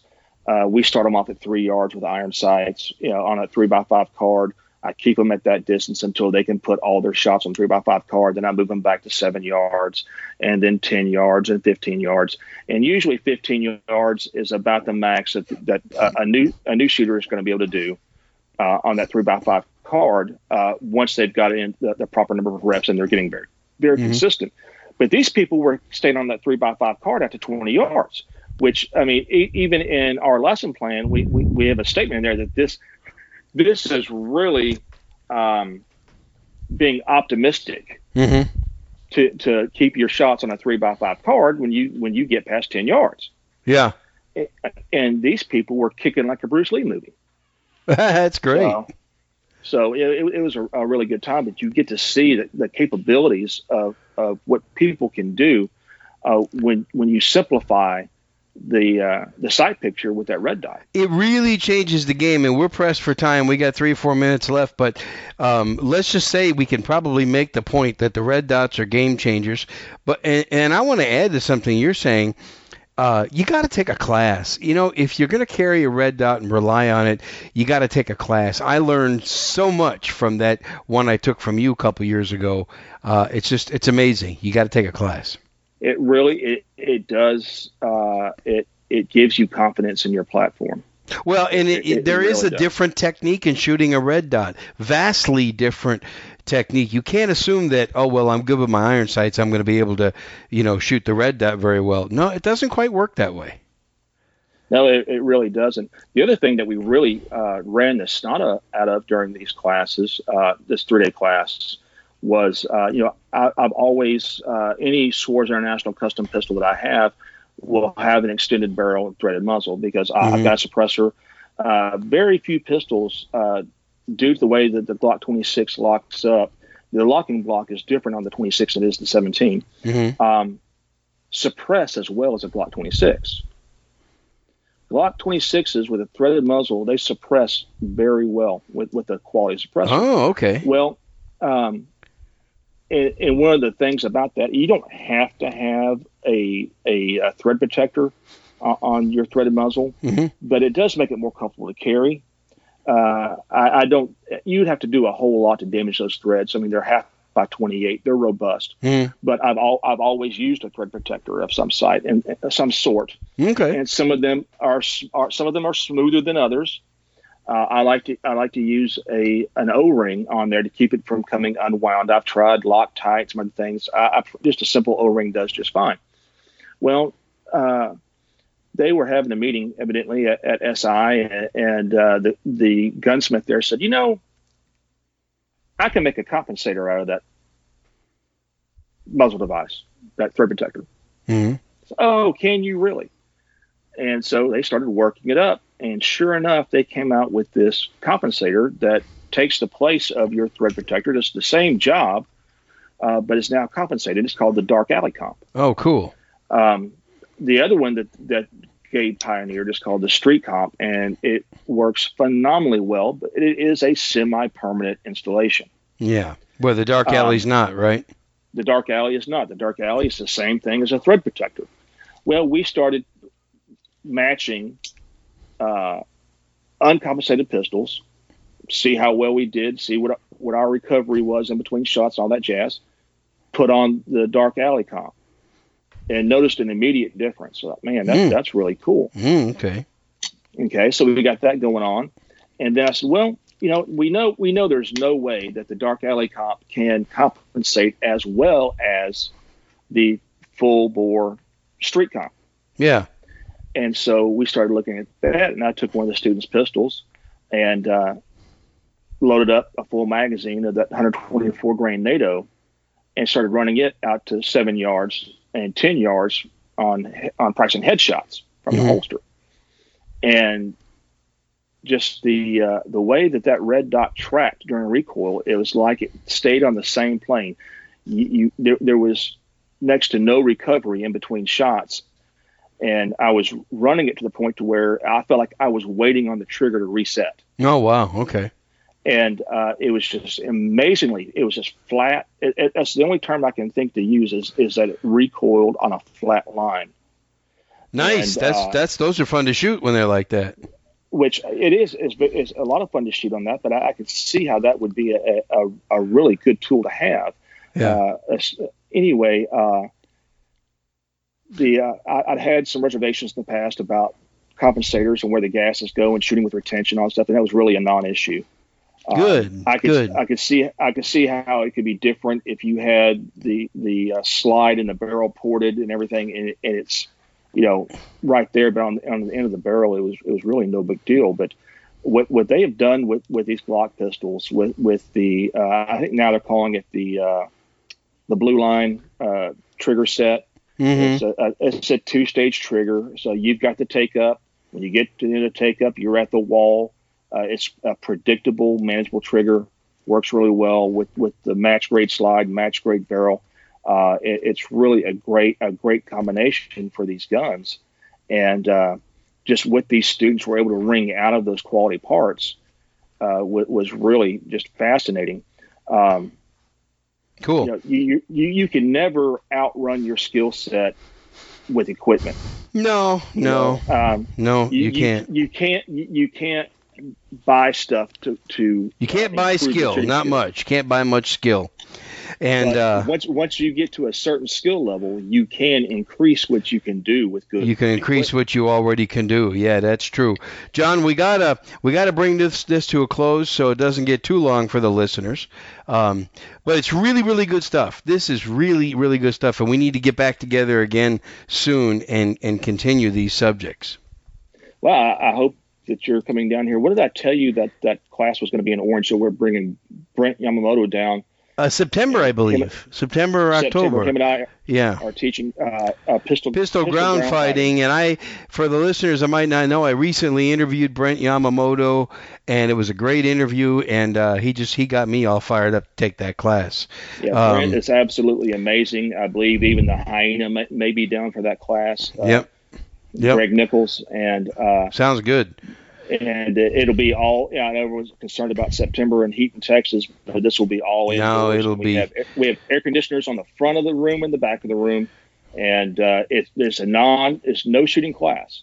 Yeah. It's it's only it's only going to be training pistols and and working on uh, being in compromised positions, being able to fight to your gun, uh, being able to, to ward off uh, a gun grab, all those kinds of different things that uh, that add to your overall abilities. Yeah, it's good Uh, you- stuff.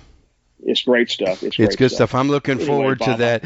Hey, uh, and John, let me tell you this. Okay, so we're going to close here in a minute, but I, I just tell people where they can find you, find out about you, and find your classes and stuff.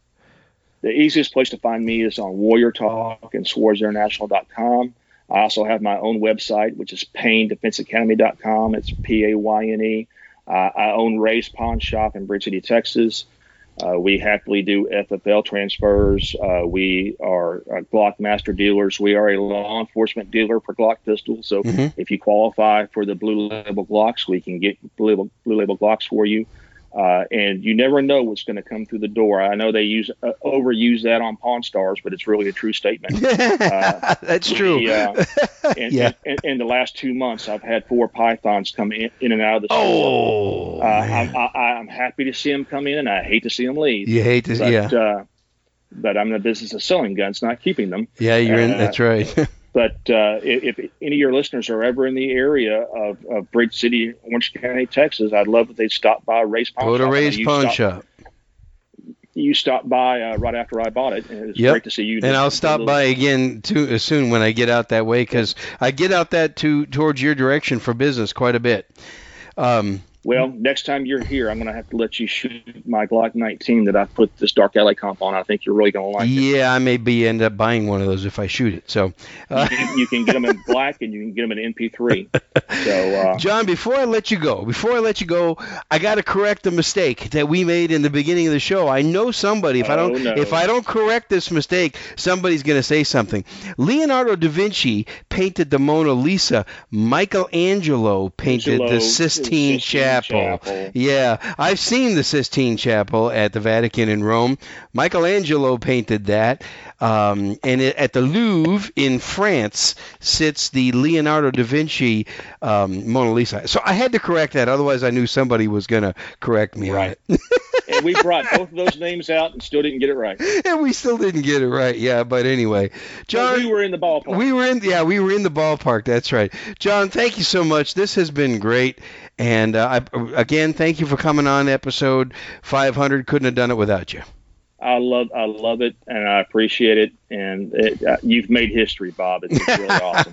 Thank you very much, John. Let's do this again because I want to pick up more on the red dot pistol subject. Okay? Well, next time we talk, uh, we you might want to talk about uh, the uh, use of a knife. I'm bringing in Tom Sotis to do it. Ah, that'll be good. Texas, That'll be good. and I think I think you'll enjoy that too. That sounds good. Thanks, John. Hey, thank you, Bob. All right. Have a good one.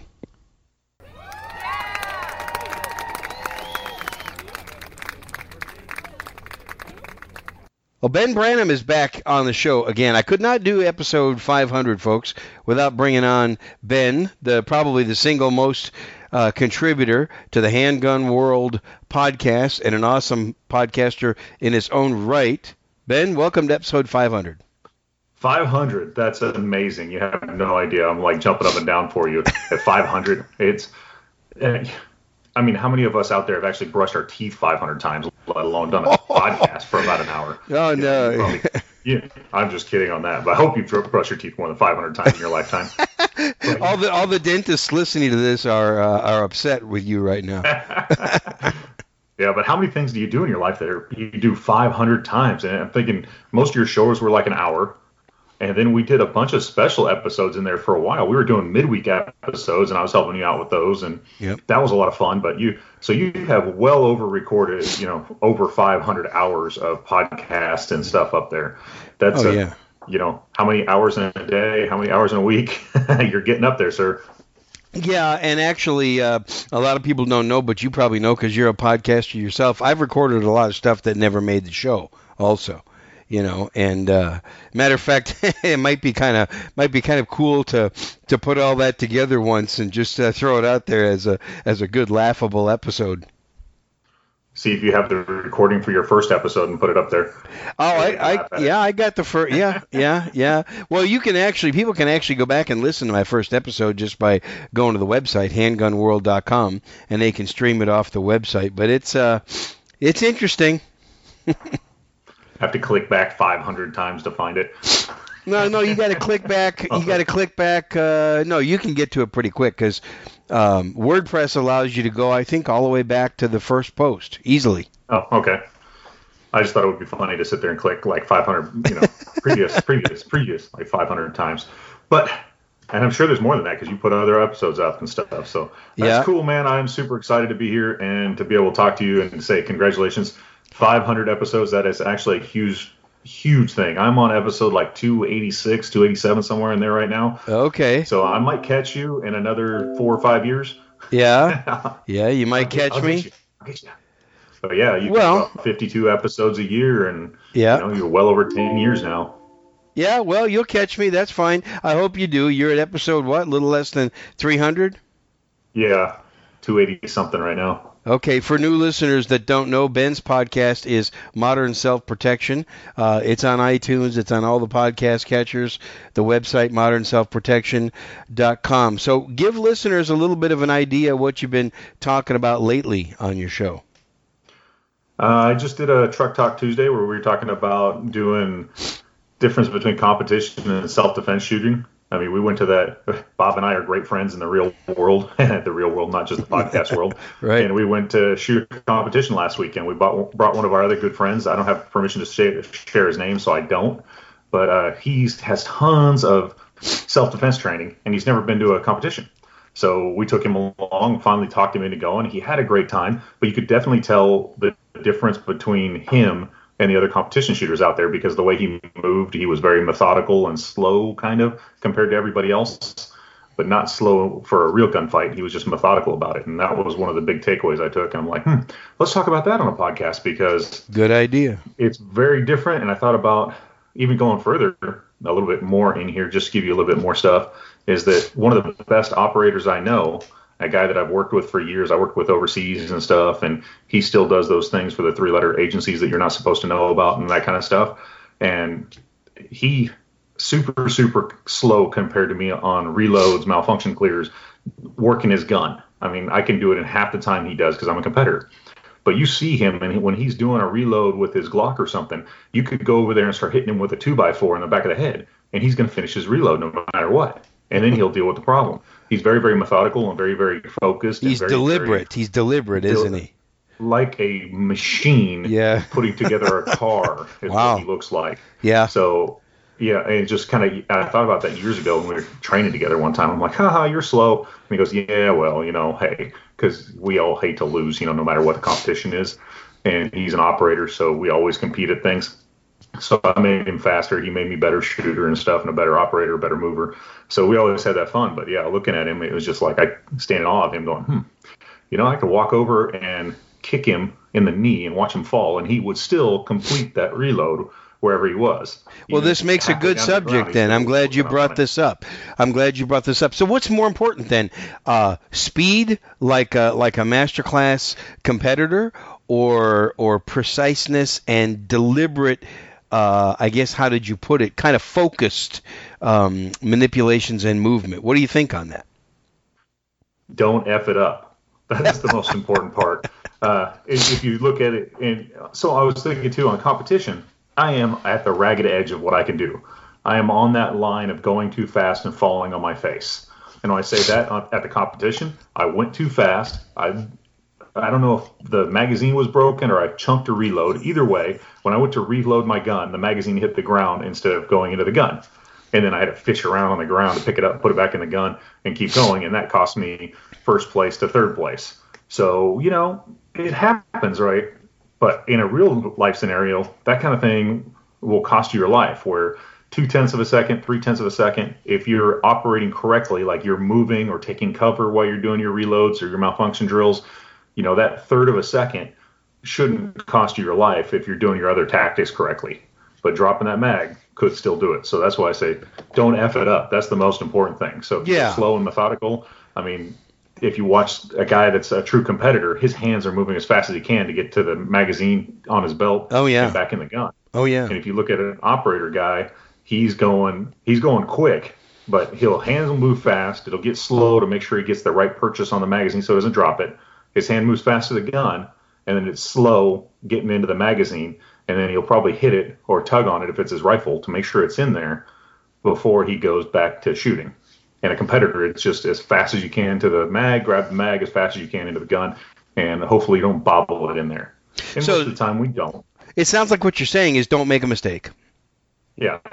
You don't know, F it up. That's- Don't F it up. Yeah. Even if you're a bit slow, don't screw it up. Yeah, if you're that methodical and you just do it every single time. And honestly, when I practice a lot, especially if I'm practicing for true combat, and I, I use the term combat as any self defense situation, trust me, you won't know the difference if somebody's trying to kill you one way or the other. You're in combat if they're shooting at you and you're shooting at them. You just need to get it done no matter what. And it needs to be fast, but it needs to be correct. Because if you mess it up, it's going to cost you three, four, or five times as long. You know, my rifle, I was shooting my PCC this last weekend, and my reloads are about three seconds, give or take, with that PCC. So they're still kind of slow. But when I dropped that magazine, it went from three seconds to like 10 seconds. Ten seconds. Yeah. So, yeah. And really, it cost me at least second place, if not first place in the match. And I was very upset when my magazine fell out of my gun and I had to fish around on the ground to get it. Mm, but it can happen. It can happen in a real self-defense situation. That's what you're saying. Yeah, so you got to be slow, methodical, go it down when you're practicing. You don't have to practice at speed, just practice nice and easy so everything's smooth and methodical and everything is the same every time so that when you're walking around, you do it the same time. If you're crouched behind a barricade, you do it the same way.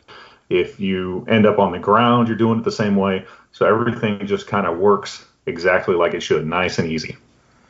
And you've had that experience. You've had that combat experience uh, many times. So did did you find that that making sure you don't you know stink it up in combat? I guess that was probably the, the what you had to worry about the most, right? Yeah, but in combat, I was lucky. I had 12, 15 other Marines behind me the whole time. yeah, that helps. So it wasn't that big a deal because they're all shooting. Um, I executed a couple perfect reloads. One not so perfect. I remember we're in the back of the truck driving around and shooting at people, and they're shooting at us. And I go to do a reload when my mag was half empty, and I tuck it in, and I'm sitting behind the truck, and I hit the mag release, and I watch the magazine bounce off of the sandbag in front of me and go into Never Never Land. Oh, okay. But there goes that magazine, but I just put a new one in there. You know, I had like 15 of them on me, so it wasn't that big a deal. Put a new one on there and ready to keep going. But I remember executing that magazine change flawlessly, like I was standing somewhere. And normally, my way of retaining a magazine is that you do the reload, and then if there's time, you bend over and pick up the magazine. If there's time. So yeah. if if you're in a vehicle, that doesn't work because you're moving along and there goes the magazine. It was pretty funny when I watched Gone. it skip. uh, yeah, bye bye. Waved at it. Wasn't that big a deal. You know, put the new mag in and kept going. And I actually had extra mags in my pack, so I could just flip all that stuff out. But yeah, that was a perfect magazine change, except for that my magazine bounced into Never Neverland. But I did it exactly how I trained myself to do it. My rifle malfunctioned in one of my first gunfights. It I did it exactly like I had trained myself, except for, and this is kind of funny, my mind mouth filter stopped working.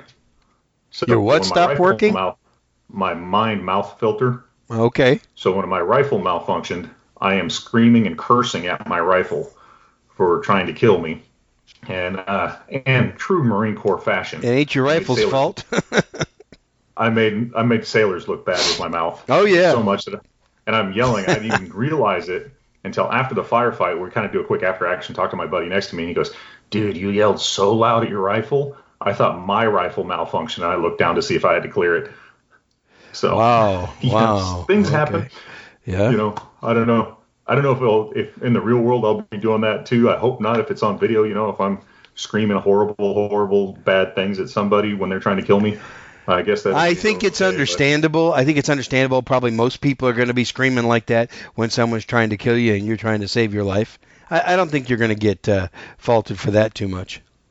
I'd rather not have that play in court, though. You know, if somebody has that on video, and I'm like, "Die, mother effer, die! I'm gonna kill you. Come here, die!" Yeah, yeah, yeah. You don't want that. Yeah, yeah. Well, and I'd that's rather have not have and you bring up a good point. You know, in today's society where everybody carries a video camera in their pocket on their phone, um, whatever you do is likely to be videotaped.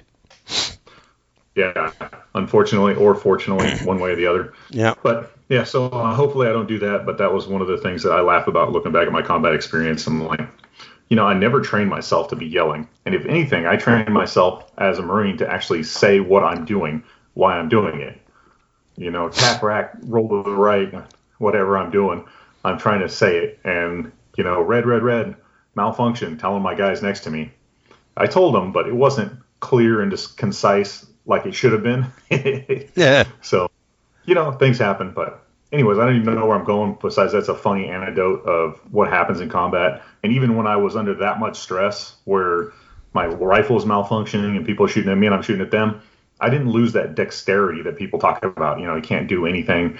You can't put the magazine in or your fingers don't. That didn't happen to I you. never, I never had that problem in combat. So they call people call it the fine motor skills, right? Yeah. You didn't lose I your fine motor skills. My fingers always worked. I didn't have any problems doing the malfunctions. I didn't have any problems recognizing what was going on with my rifle, how it wasn't running and stuff, and getting it back up. Why do you think that is? Right didn't work. Practiced it for a million times. Mm-hmm. How many times have I practiced? it? And then I was, I mean, I learned how to do a correct malfunction drill back in 1999. That's different than what the Marine Corps teaches. Is different than what most instructors teach. They're starting to catch up. And you know, I was teaching my guys that, so I had to teach them all that, and then I've worked that and worked that and worked that and worked it some more. And now I've got it. I still teach that same malfunction drill because I know it works, even in combat. I could do it. So hey, it works. If you can do it, you can do it. Some people are starting to add things. Um, they're starting to add with the rifle to use your finger in there to make sure that the rounds come out. I don't know. It worked for me, but unfortunately, for a little while, my rifle was broken, and I had a single shot rifle in a gunfight. So that was a lot of fun too. Well, yeah.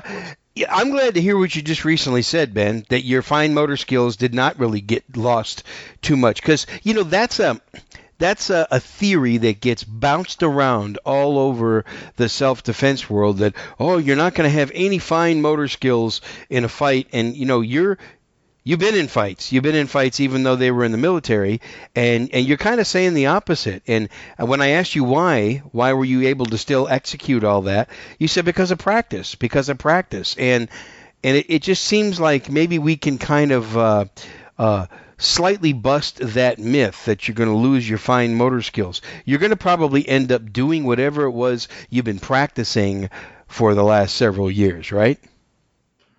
That's one of the big takeaways I had in combat. You're going to do exactly what you trained yourself to do. Yep. And if you haven't, even if you've sometimes if you've thought about it, not so much. I had one thing in combat. I guess is turning into a Ben War story here, but we started kind of losing the fight. We lost fire superiority, and it was a squad on squad engagement, which military tactics that's one of the worst because I lose all my advantages and they do too. So we're kind of at a stalemate almost.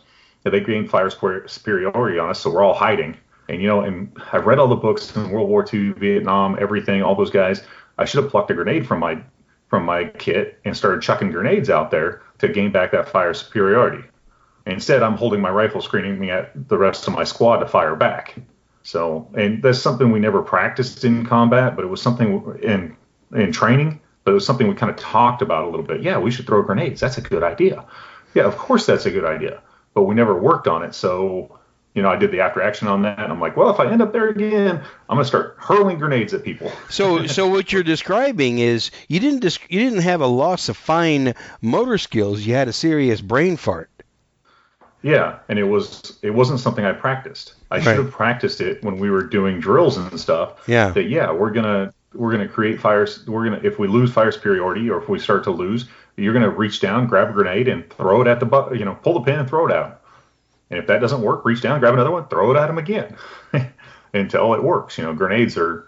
If you haven't been around a grenade, you don't understand how just devastating and loud and just, it, it rocks the earth around you. There is no way else to say it. It's only a little two pound, you know, not even two pounds. I forget how much weight is in there, but it is a cocoon that feels like it will bring down the building and it feels like an earthquake if you're laying on the ground after you throw one 30, 40 yards from you. It's incredible the amount of noise and just, oh my gosh, they make. And I never threw one in combat. I saw one thrown in combat from about 100 yards away and I watched it shake the building they threw the grenade in and it almost you know, it looked like the building was going to come down, all the dirt and everything, dust. It was crazy. that was one little grenade. So I know what they can do. I just hadn't, you know, I didn't practice it, so I didn't do it. I should have done it. It would have gotten us through that firefight a lot better, a lot faster, and I probably would have, we, we probably would have done more damage to the enemy than we had. And well, you know, so you look back, there's always something you can improve on. Well, so now let's take what you just described. Let's take your experience. Let's transfer that to the civilian world because most of us civilians are not walking around with M4s and hand grenades. Uh, most of us are walking around with uh, 9 millimeter pistols or 38 special revolvers and things like that that we're concealed carrying. But you're gonna you're gonna default to what you've been training, but we also have to avoid the the mental brain fades, don't we? And I think you do that by just practicing it and going to the same spot. If I know that one of the things that we, I guess we talk about a lot is carry the same gun in the same place with the same ammo all the All time. the time. Yep. If you're if you're patting yourself down looking for your gun, you've got an issue. You don't know where that is. You don't know what's going on. It happens more often than you think. And if you shoot competition where you have to have that gun on your side all the time, and then you carry appendix, or you carry shoulder holster, or you carry cross draw, or you carry an ankle gun or a pocket gun, and you never practice with it, and you never think about it, you're never going to get that. And it, you need as much practice if you're going to carry. Let's say you normally carry appendix, and then you go to competition and you practice in your competition all the time for your draw out of just a strong side holster because you can't do appendix at most competitions. Right. You need to go home and drive Dry fire. practice that. Dry fire. Yeah. that- yeah, you need to dry pra- practice your carry method. Your appendix you carry, Your other yeah. one. Yeah, just to keep that motor pathway going so that you don't think about it and go for the wrong thing at the wrong time. You know, magazine ch- changes. Where do you carry your mags? I've given up putting my mags in front of me, even in competition, because I trained for so long in self-defense, and my pistol mags go right at you know the side of my body, pretty much just behind the center line on my left side. That it's funny. I will put them in competition. I'll move them out to the front because it's faster. Your hand has to go slower. But you would you should see me at competitions when I do that. I will put my hand back where that magazine is supposed to go. Figure out there's no magazine there, and have to run my hand around my belt to find my magazine. And that's just and that's only a little bit of stress under the clock trying to be fast and move around. So yeah, if you do that in the real world, if you go put those magazines in front of you all the time and that's all you practice and then when you carry concealed you put that magazine in your pocket like bob i know you pocket carry magazines sometimes that it's going to take you forever. You're going to automatically just go to that mag in front of you that's not there. You're going to be feeling around in, on your belt. It's still not there and you're going to have to stop and think and you have to use some of that brain power to figure out where that magazine is and yeah you know it could save your life it could kill you i mean this could kill you in the streets, right? Or, you know, it could be no big deal that once you do competition, you can think so fast at your gun manipulation that it costs you a whole half a second, and it doesn't. That you patted yourself down three times looking for your magazine, then had to go to your pocket and have a you know, matter 1.9 second reload. You have a three second reload. Might not matter, or it might. So Yeah. I don't know. Only your gunfight will tell you if it matters or not. Well, and I'm kind of the opposite. Uh, the last uh, couple of years, I've been primarily carrying my extra magazines in front horizontally in a mag holder or similar type of a of a magazine carrier. So I compete that way. And even though, like for example, IDPA doesn't allow me to do it, I do it anyway because the local club doesn't really um, care too much, and uh, I carry it. And so I'm practicing that way. So I'm pretty good with it. I don't find myself reaching back over to the to the nine o'clock position on the side of my body for my magazine. But it used to be that way. Yeah, I used to just automatically put my hand back there looking for a magazine. So you're right. The habits build. Whatever whatever you practice, that's what you're going to keep on doing. And Bob, I'm going to tattle on you because I've seen you go the other way. I know you've been practicing for the last two, three, four years or something with that horizontal magazine that sits in front of your body. Yeah. It's really it's above your left pocket of your jeans. Yeah, pretty much. Yeah. So I gave I gave away the secret where you carry your extra magazine. but uh, I know when we went to IDPA a couple times. Uh, yeah, you you're right. Forced to wear your mag in the other spot. I've seen you go for that reload. You you pull up your shirt right where it's supposed to be because it's concealed, and you're like, you have to, you're like palming yourself, going, "Where's my magazine?" You're patting yourself down, and then you have to remember. I see your hand slide all the way around to the back to grab that magazine where the rules say you have to carry it. Well, that's so, why yeah, I've seen you do that. That's why the Little, good thing about our thing. the good thing about our local IDPA club is they don't uh, they're not too strict about that. They're not too strict about Yeah. where you carry it. I've they probably don't see me doing it, but I've been able to get away with putting the magazine at about the uh, at about the ten o'clock position. Yeah, and that's a cool thing about competitions. You can go shoot them as long as you don't care if you win or not. Carry your actual gear that you're going to shoot, and carry Right. your actual carry gun, and That's what I do. actual carry stuff, and then see where you end up. That's what I do. That almost every single match now. Uh, I'm shooting something like a Glock 19 or an M&P 2.0 compact, and uh, and I'm and I'm and I'm concealing it in the same Cobra holster that I carry it in, and I'm putting the magazine horizontally in the front of my body in a mag holder, just the way I carry it. And I might be at a little bit of a disadvantage than the people that have race guns and carrying on a on an offset holster outside the waist, where all they got to do is basically uh, breathe and the gun comes out of the holster, you know. But they don't carry that way, and so they, yeah, they have a competition advantage on me. Um, but I I practice the way I carry every day. Yeah, and if you go to shoot a competition like Bob does, um, I hate to say it, but you're never going to win. No, I'm not going to win. That will. There's people that are out there when I when I decide to win, I'm carrying a full competition gear and I'm going as fast as I can. I've been Yep. shooting that PCC with full competition gear. You're good at my it. mag, my extra magazine. I, you know, I bought two different magazine holsters. One holds it really, really well, but it's harder to get it out of, and the other one, uh, the magazine falls out sometimes. So Yeah. you know, I wouldn't ever use that one for combat. But you know what? It is a second faster to go with that one that falls out sometimes, Yeah. and with the real good one that, that holds it. And guess which one I'm running around with at the competition? Yes, I will drop my magazine every once in a while, but you know what? It's faster for me, so I'm just at that. So that's where if you go with your normal gear, don't expect to win. You'll have guys that are just total race gunning, I don't expect to win. No. Um, but it's fun. But what I expect to do is I expect to be able to do at least keep up with the top half of the of the whole match that are probably shooting competition or race gear.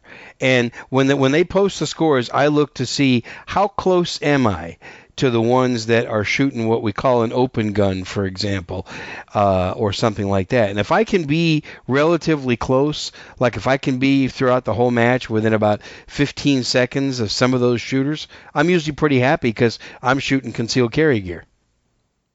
Yeah, and you can always, if you do it a bunch like Bob does, you can always look at your ratings. Are you going up or are you going down? Right. You know, there's for at least us, our local matches, there seems to be 40 to 60 shooters every single time. And then where are you? Are you right in the middle? Are you in the bottom 10%? Are you in the top 10%? Are you in the 20%? And I'm always pushing that top 20% when I'm running my carry gear. And Yep. now with the PCC, I'm trying to be that top gun. And third, Bob, third, because I dropped that stupid magazine. Third. That's really bugging you, isn't it? yeah, it's only been three days since then, and I think I've reloaded that rifle about five thousand times by now. When we get off the call, I'll do it again. I've been I've been snapping in, or that's what the Marines call dry practice. I've been snapping in every single day for like a month now, and you know what? The last three days, it's been magazine changes on that rifle because gosh darn it, I'm not going to lose that way again. It's not going to happen. Not going to lose that way again. Now, this coming Saturday, we're going to go shoot handguns at IDPA, right? I forgot. Yeah. Yeah. Yes. yes. I Yeah. forgot, but no, I'll probably bring that PCC. Oh, you're going to do. PCC because you want to win. Okay, good. All right. Yeah. Do that. Do that. You're you're pretty well practiced with your concealed carry handgun anyway, so you're in good shape. All right, so let's let's shift gears a little bit here. Um, you know, we're recording this on March 18th, 2020, so we're right in the middle of the coronavirus pandemic. So I guess all of us gun owners, we're happy that we got the guns and ammo so we can sit at home and protect our toilet paper, right? Yeah, except for if you don't have toilet paper. Bob, I'm coming to your house to borrow some toilet paper. Uh, We're going to be protecting our, our toilet paper and our hand sanitizer. You know, toilet paper is gold and hand sanitizer, those are diamonds right now, aren't they? yeah, I've got plenty of hand sanitizer sitting around and that stuff, and we got plenty of bleach and wipes and all that. Co- No, I'll, stuff. tra- I'll trade you some toilet paper I'm for some, some. for some hand sanitizer and wipes. yeah, yeah. we might have to do that. It's just funny. Me and my wife buy toilet paper, buy it at gross, you know, at Costco or something. Yeah. And uh, we weren't paying attention, and we went, oh, well, maybe we should go buy some because we're getting low on the gross. And then that's right when this whole coronavirus and everybody was buying up everything of toilet paper you could buy, and I'm just like. And the funny thing is, though, that was we're looking at it going, oh, we're low. We need to buy some more. That was three weeks ago. Yeah. So Yeah. I mean, we still had a month's supply of toilet paper sitting around when we wanted to go. Oh, we're low. Let's go get some more. So we still have a, we still have enough. We're not like it's only one roll in the house or anything, but it's just funny that that's the thing that ran out. We haven't bought toilet paper in three weeks. You know, it's going on a month now. We still have it, so it's really not that big a deal. But I, I laugh at you, Bob, because you bought a couple extra. I know you went out and. That's why I'm like, I'm gonna come to Bob and I'm gonna borrow some toilet paper when we run It's out. going to have to be a trade, man. I'm going to have to trade you for some of your uh, your sanitary wipes or hand sanitizer. that we can do.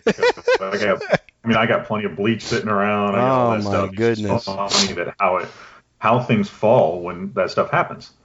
And Well, even yeah. In our world, what about the ammo? I mean, crazy. Did that go? Did that go nuts or what? It Two went ago, I nuts. bought- I bought two cases of ammo. I was going to buy one, and I was I was looking. I was buying cases of ammo, the Wolf stuff, for 130 dollars a case of a thousand. And then two weeks ago, I went to buy another case because I was starting to run a little low. And when I say low, that's the stuff that I shoot all the time. I generally have like three or four cases sitting there, and I'm working on one case. And when that runs out, I just buy another case, kind of dollar cost to average into it and keep my stock going. And then I went to buy another case, and it went up from a dollar 130 to 135, and I went, oh, prices are going up a little bit. And that was before the coronavirus was really a thing too. It was only in China, and I was like, I'll just buy two cases.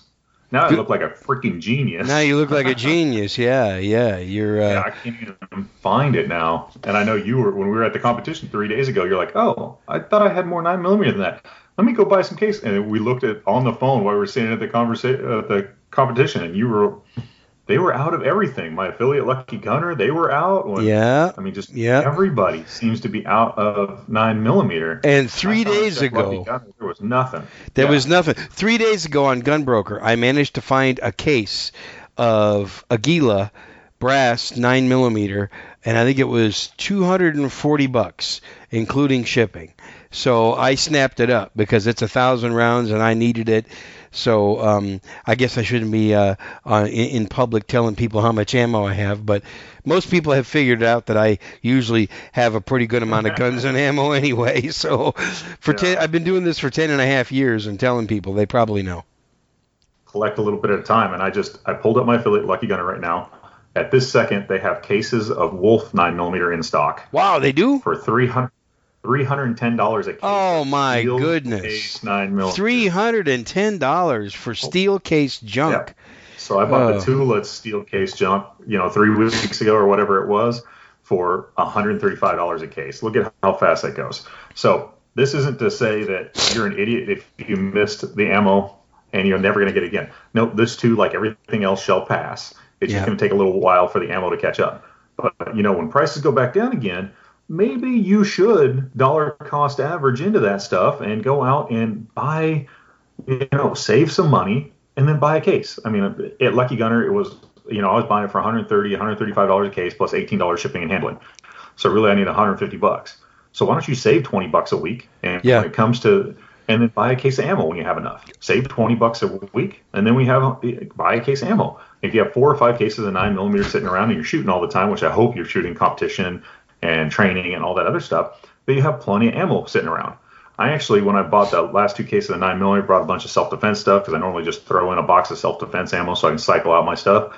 And I was thinking, oh, I should buy a case of 5.56 too. But I'm like, mm, yeah, no, I've got like a case of that sitting around of the good stuff, and I got a couple cases of crap sitting around not really worried about it. I haven't sh- been shooting the crap. I've just been stockpiling it for a while because I decided I don't like steel case in my rifles. Mm-hmm. I get somewhat. I got, got lucky with a couple of the rifles I bought, and they are just shooting like houses of fire. And I don't want to ruin that barrel faster than I have to because they're just shooting so well. Yeah. I'm like, forget it. I'll shoot the good stuff. And the good stuff was only another twenty dollars or thirty dollars a case than the cheap steel crap. So I was like, hmm, I'll I'll risk it for the rifle. For the handgun, I don't care. Yeah. Yeah. But, but now I'm like, oh, now I can't get that five five six stuff. So and yeah, you can't get nine millimeter either, man. I I'll tell you what. I'll be shooting that steel crap first. now here, here we are like we were years ago. Now you're better off if you've got something like a, a 357 Sig, uh, because that ammo's probably not getting bought up. Well, do a quick search, see if Lucky Gunner has 357 Sig. So yeah, I just pulled them up, and they have a bunch of 357 Sig in stock. see that? Well, so they got they, well, actually, they only have three different kinds, which is probably not. But they have it in different. stock, right? But it's in stock, yeah. So that's that's my point. See, now if you've got a if you have an unusual caliber, you're actually probably sitting in a good position right now because you can get ammo. yeah, they've got the defensive stuff, and they've got a case of so Speer Lawman that's actually pretty good stuff. Yeah. For a thousand rounds is four hundred fifty dollars. Ooh, so that's really not bad. man, that's well, high. Three fifty. 357 sig, that's not bad. 357 sig is always more expensive. Yeah. Uh, everything else. Do they? Have, I bet you they got 10 millimeter. that's probably true. they probably have that, but they probably don't have any 9 and 40. That's the problem. Well, they probably, but you know what? I bet you they got some 45 ACP. They, uh, I don't know. That's a good question. Yes, they have one, one Brazer Blast, Brazer Blazer Brass, I can't say that, thousand round case is three hundred eighty dollars. That's not bad so, for yeah. forty five ACP. Yeah. Not too bad. So the nine millimeter is the stuff that went away, but that's the only thing they have in stock. So I expect all those prices to shoot up yeah. next round too. Well, this too shall pass. This too shall pass. Magnum, probably all the same. But yeah, nine millimeter and get self defense stuff. Twenty two. Last time I looked, they didn't have anything. That's pretty funny. Yep. Yeah. Well, 22. They have zero. I'm pretty well stocked on 22. What's interesting to me is I, I tell you, I maybe maybe I might get uh, I might get criticized for saying this, but I really don't care. This is episode 500, so anybody that wants to criticize me can. Uh, when you get to your 500th episode, then you criticize me. How's that? Uh, I'm gonna say I'm going to say I really think that you know we got to remember during this uh, coronavirus tragedy, you cannot eat your guns and ammo. So it's okay. It's okay that you're that you're stockpiling ammo and and maybe buying a few extra guns, but you can't feed your family with that. And I don't think we're going to get to a situation where you're going to have to be hoarding, uh, you know, fending off people that are trying to raid your house. I I don't think we're going to get to that situation, at least not in America. Uh, I don't think this is going to be the one that ends society. How's that? No. And no. you can put this up to post in, in, you know two weeks or whatever it is, a week and a half. And if I'm not here, I could be wrong. But me too. But uh, I don't think so either. Uh, no. But it's nice to have the ammo so I can keep shooting during times like this. Yes. That's why I really stock ammo. Yes, I mean, that's how much why. ammo can you can carry? What's a combat loadout of nine millimeter? It's not a case of ammo. For God's sakes, it's three or four mags at most and then what's a combat loadout of even a 5.56? I mean, a standard Marine Corps loadout is seven mags. When I was in combat, I was carrying 12 or 14 on my person just yeah. because we had to, we were on our own, and I had a couple more in my pack. I mean, so you know, what's the most you can probably carry is 15 magazines of that, and so you know, how much is that? That's uh, 450 rounds.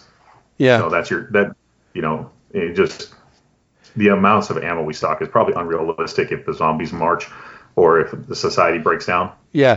But you know what? It's nice to have, and then I can keep shooting to where when this stuff is happening. But you're right, the food, and this is where, honestly, I finally convinced my wife, Bob, like after five years of we need food, we need food, we need to buy some more food, we need to do some copy canning, we need to do some extra stocking, we need to do all this stuff.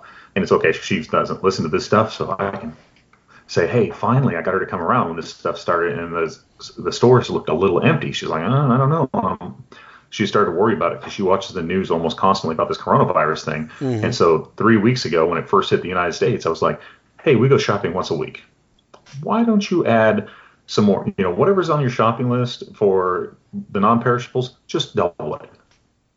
And she's like, blah, blah, blah, and she bought some of it. You know how wives kind of placate yeah. you and they say, okay. And you know, if you're a wife listening to this, your husband does the same thing. He placates you and kind of says, "Okay, whatever." Yeah, and whatever. he, he halfway does what you you told him to do, right? Yeah. My wife did the same thing, and then it got a little worse and stuff started running out. And then the following week, she goes, "Okay, we really need." It. So she finally sat down and now she looked at her list and we actually added stuff that was non-perishable to the good list. for you that's good and then so she got more and then i think she's gonna get we go shopping once a week so she'll probably get more again this week and then we'll i think if we do this week we do the double again we'll have enough food to go 30 days on what we normally eat in our diet so it won't be that big a deal. Yeah, you know, and what I meant by my last comment, what I meant by my last comment is, I think one reason why we're seeing the ammo shortage, and I'm like you, I agree with you. Uh, I'm a shooter, so I want to keep shooting even during this crisis. What we have out there right now is we have the kind of people that like um, have a gun or two, and they go to the range maybe three times a year, and and they shoot four or five boxes a year. Now all of a sudden, these guys, these people who never bought more than than 150 rounds at a time. Now they're going out and buying 500. And when you get hundreds of or tens of thousands of people doing that, they're taking the ammo away from those of us who are shooters. you know? Yeah, same thing with the food. You know, the food, so same my thing. My wife buying that. You know, we buy X amount of food every week, and then we went to the store and we bought X plus, you know, fifty percent. Yeah. And then we did it again. And if everybody's doing that, then that's where the food shortages come from. You know, if you understand what, just in time inventory, man, they don't stock things at your local Walmart. There is no, no they don't. Room. No, they don't. At your local food place, there's even less. There is yeah. enough room to unload the stuff out of the trucks and put it out on the shelf the next week. And they have all this electronic inventory stuff. They know how many rolls of toilet paper they are going to sell this week. And they know that they're going to sell three more rolls this week than they did last week because their inventory is that perfect throughout everything. And so that's all they order in. Well, and that's all the manufacturers are making because they know what Walmart is going to order. You know, yep. they're going to order two truckloads this month, and next month it'll be three truckloads, and the month after that it'll be two truckloads. So they make that's what they make. And then when everybody goes out and buys three times as much as they normally buy, you get the shortage, and it just can't keep up and all the way down to the manufacturer that just doesn't have it in stock for them to make more and bring it out. I mean, mm-hmm. especially things like toilet paper, because I mean, who who freaking hoards toilet paper? What the heck is going on out there? I don't understand. What, you said you can't eat bullets, but man, you can't, you can't eat, toilet, toilet paper, paper, either. What does this person do? I guess what people are afraid of is they're afraid afraid of a of a, of a mandatory 100% quarantine where you really can't leave your house for hardly any reason, and so they want to be able to make sure they can wipe themselves for the next 30 days. I guess that's what they're worried it's, about. it's totally manufactured fear stupidity with the toilet paper thing, and you know I have a funny story. It's probably some idiot like me that did it. Because I, it's stuff that I would do. So I, I work in the oil industry and I support three or four rigs down here in South Texas. So I have to buy toilet paper for all three rigs sometimes. and when I do, they're going to be out there for a month. So I don't just buy two rolls and hand it to them because it's they're way in the middle of nowhere. The right. expense is driving back and forth in gas. Yeah. So when I buy them toilet paper, I buy each rig a case of toilet paper. A case. So I it might have been me that's got three cases of toilet paper, you know, 24 rolls each, and five or six cases of paper towels, you know, that are six or 10 rolls each. And so my cart is overflowing with paper towels and toilet paper but with some other stuff on the bottom that I got to buy. And I go to the I go to the checkout and it it would be somebody like me that made some stupid comment. They'd be like, you know, they people look at me when I buy all this stuff and and sometimes I make stupid comments. And one of the comments I would have made if somebody asked me, uh, you know, three weeks ago, before coronavirus got here, and they would say, "Why are you buying all that toilet paper and stuff?" And I would have been like, "Coronavirus is coming. Just to be a stupid smart ass, you know. And then it, that person goes, "Oh my gosh!" and they run out and buy five rolls of toilet paper, and the guy next to him, Yeah. what are you doing? That's coronavirus. And you- Coronavirus. what do you have next? Then what do you have next? You have a phone picture of everybody is standing in line with toilet paper, and they they tag it hashtag coronavirus and picture all the toilet paper being gone, and then it spreads like wildfire. So my guess is some idiot like me that made some smart ass comment for no reason at all, just to be dumb because he was annoyed that day, started the whole toilet paper debacle. Well, and the hand sanitizer stuff too. somewhere. You know that the same thing. Um, I saw. Re- was not too bad. At least you can use that one. And Well, I- you can I'll- use I'll it, yes. right now.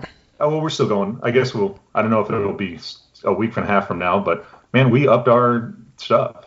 Like we have hand sanitizer sitting in the car. So every time I come back to the car from anywhere, if I get out of the car and come back to the car, I use hand sanitizer. If I go and every time we walk in the house, we wash our hands. I mean, two simple things. If Oh, you yeah, walk yeah. out of the house and walk back in, wash your hands. I mean, we have Yep. a bathroom right next to the entryway door. That's the first thing you do. Just walk in and wash your hands. All of Wash us your do hands, that. yep. And the hand sanitizer thing every time we get back in the car. So we are actually using more hand sanitizer than usual. But hey, at least that we're using. Uh, what? Are you going to use more toilet paper than normal? This is an upper respiratory. like. I said, like people you're- are people are worried about an all-out quarantine to where we're we're not able to leave our houses for a long extended period of time. That's what people I think are worried about, and I think that I now I could be wrong. You know, th- this episode is not going to post till April 1st, so see where we are on April 1st. but I don't think we're all going to be confined to our homes 100% of the time. I don't think so. I don't know. Me and my wife are doing a little bit of self quarantine. I go out to work. I don't go into the gas stations as much. Yeah. You know, I don't need people coughing on me.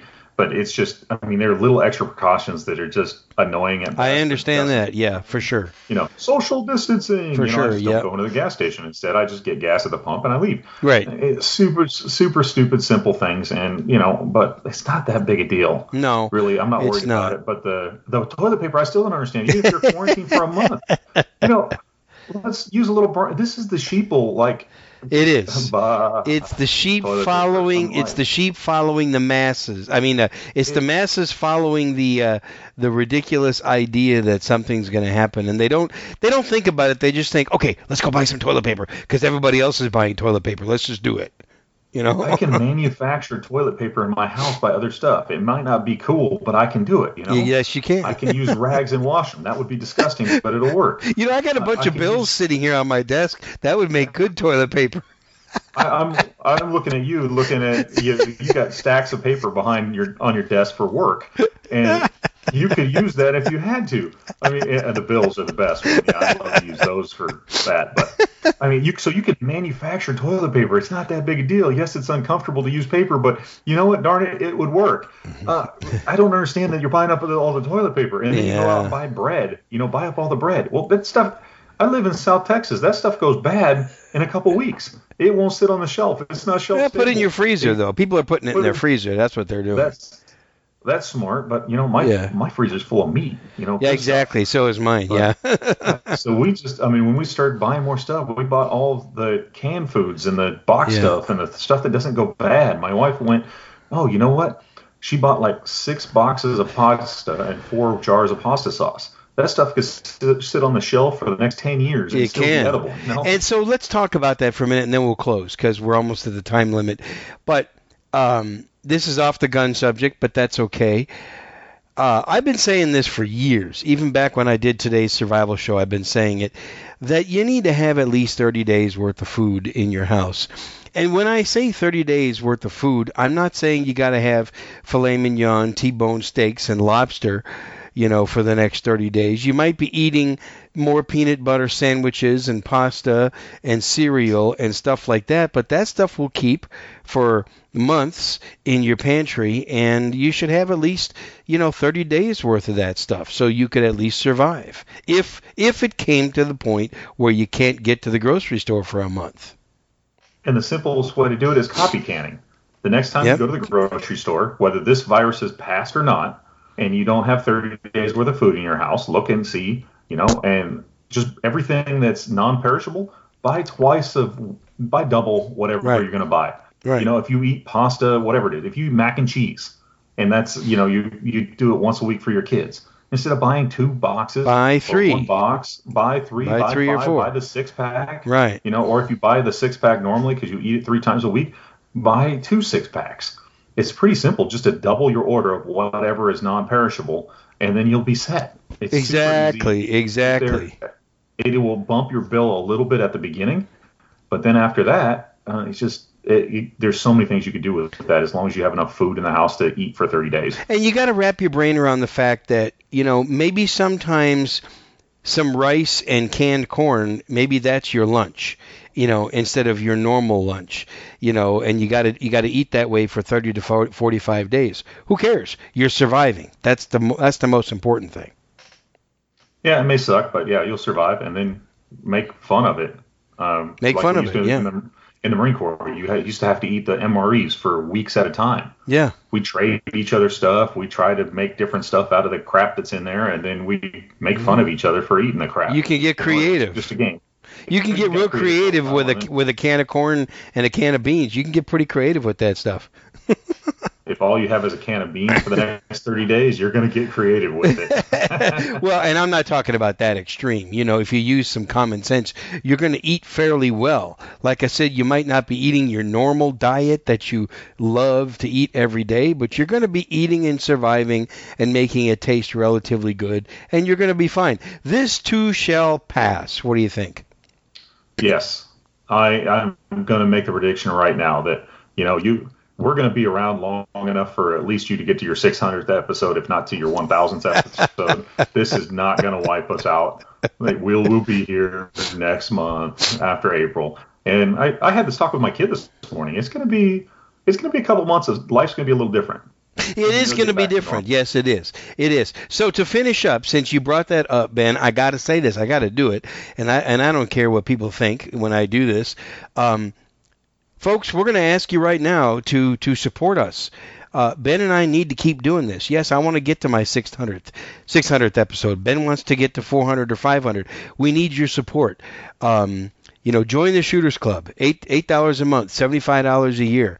Um, you know that's that's the best way you can support us. It it takes time, it takes money. We have expenses. I know things are tight. I know we have a crisis, but can we ask you to part with eight bucks a month? Because for eight bucks a month, what are they going to get, Ben? Uh, there's like 80 videos up there. There's a bunch of extra podcasts we've done. So if you're stuck in the house, it'll give you some great stuff that you can try practice and some extra great stuff that you Oh. can listen to because you can't get out. I mean, there's just tons of stuff that you can watch a video and you can go practice it in your house. I didn't Watch think about that. How to do it? Practice it in your house.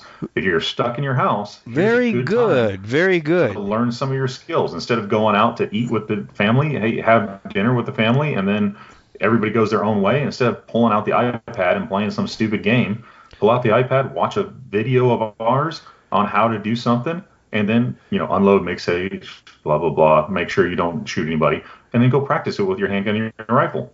give Bob and Ben eight bucks a month and then sit there in your house and practice because we've got stuff on there. We have live footage from the classes that we used to teach. We have exclusive audio interviews. We have Bob and Ben on that Shooters Club actually demonstrating a lot of the techniques live with live guns.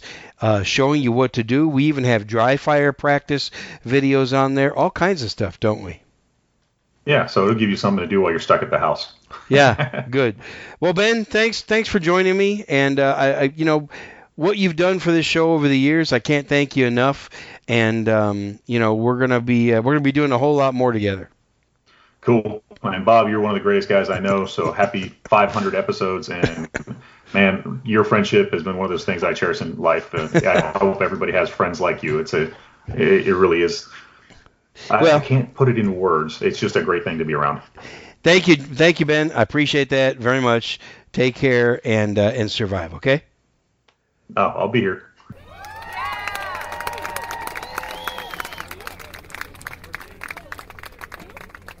Okay, very many thanks to all three of these guys.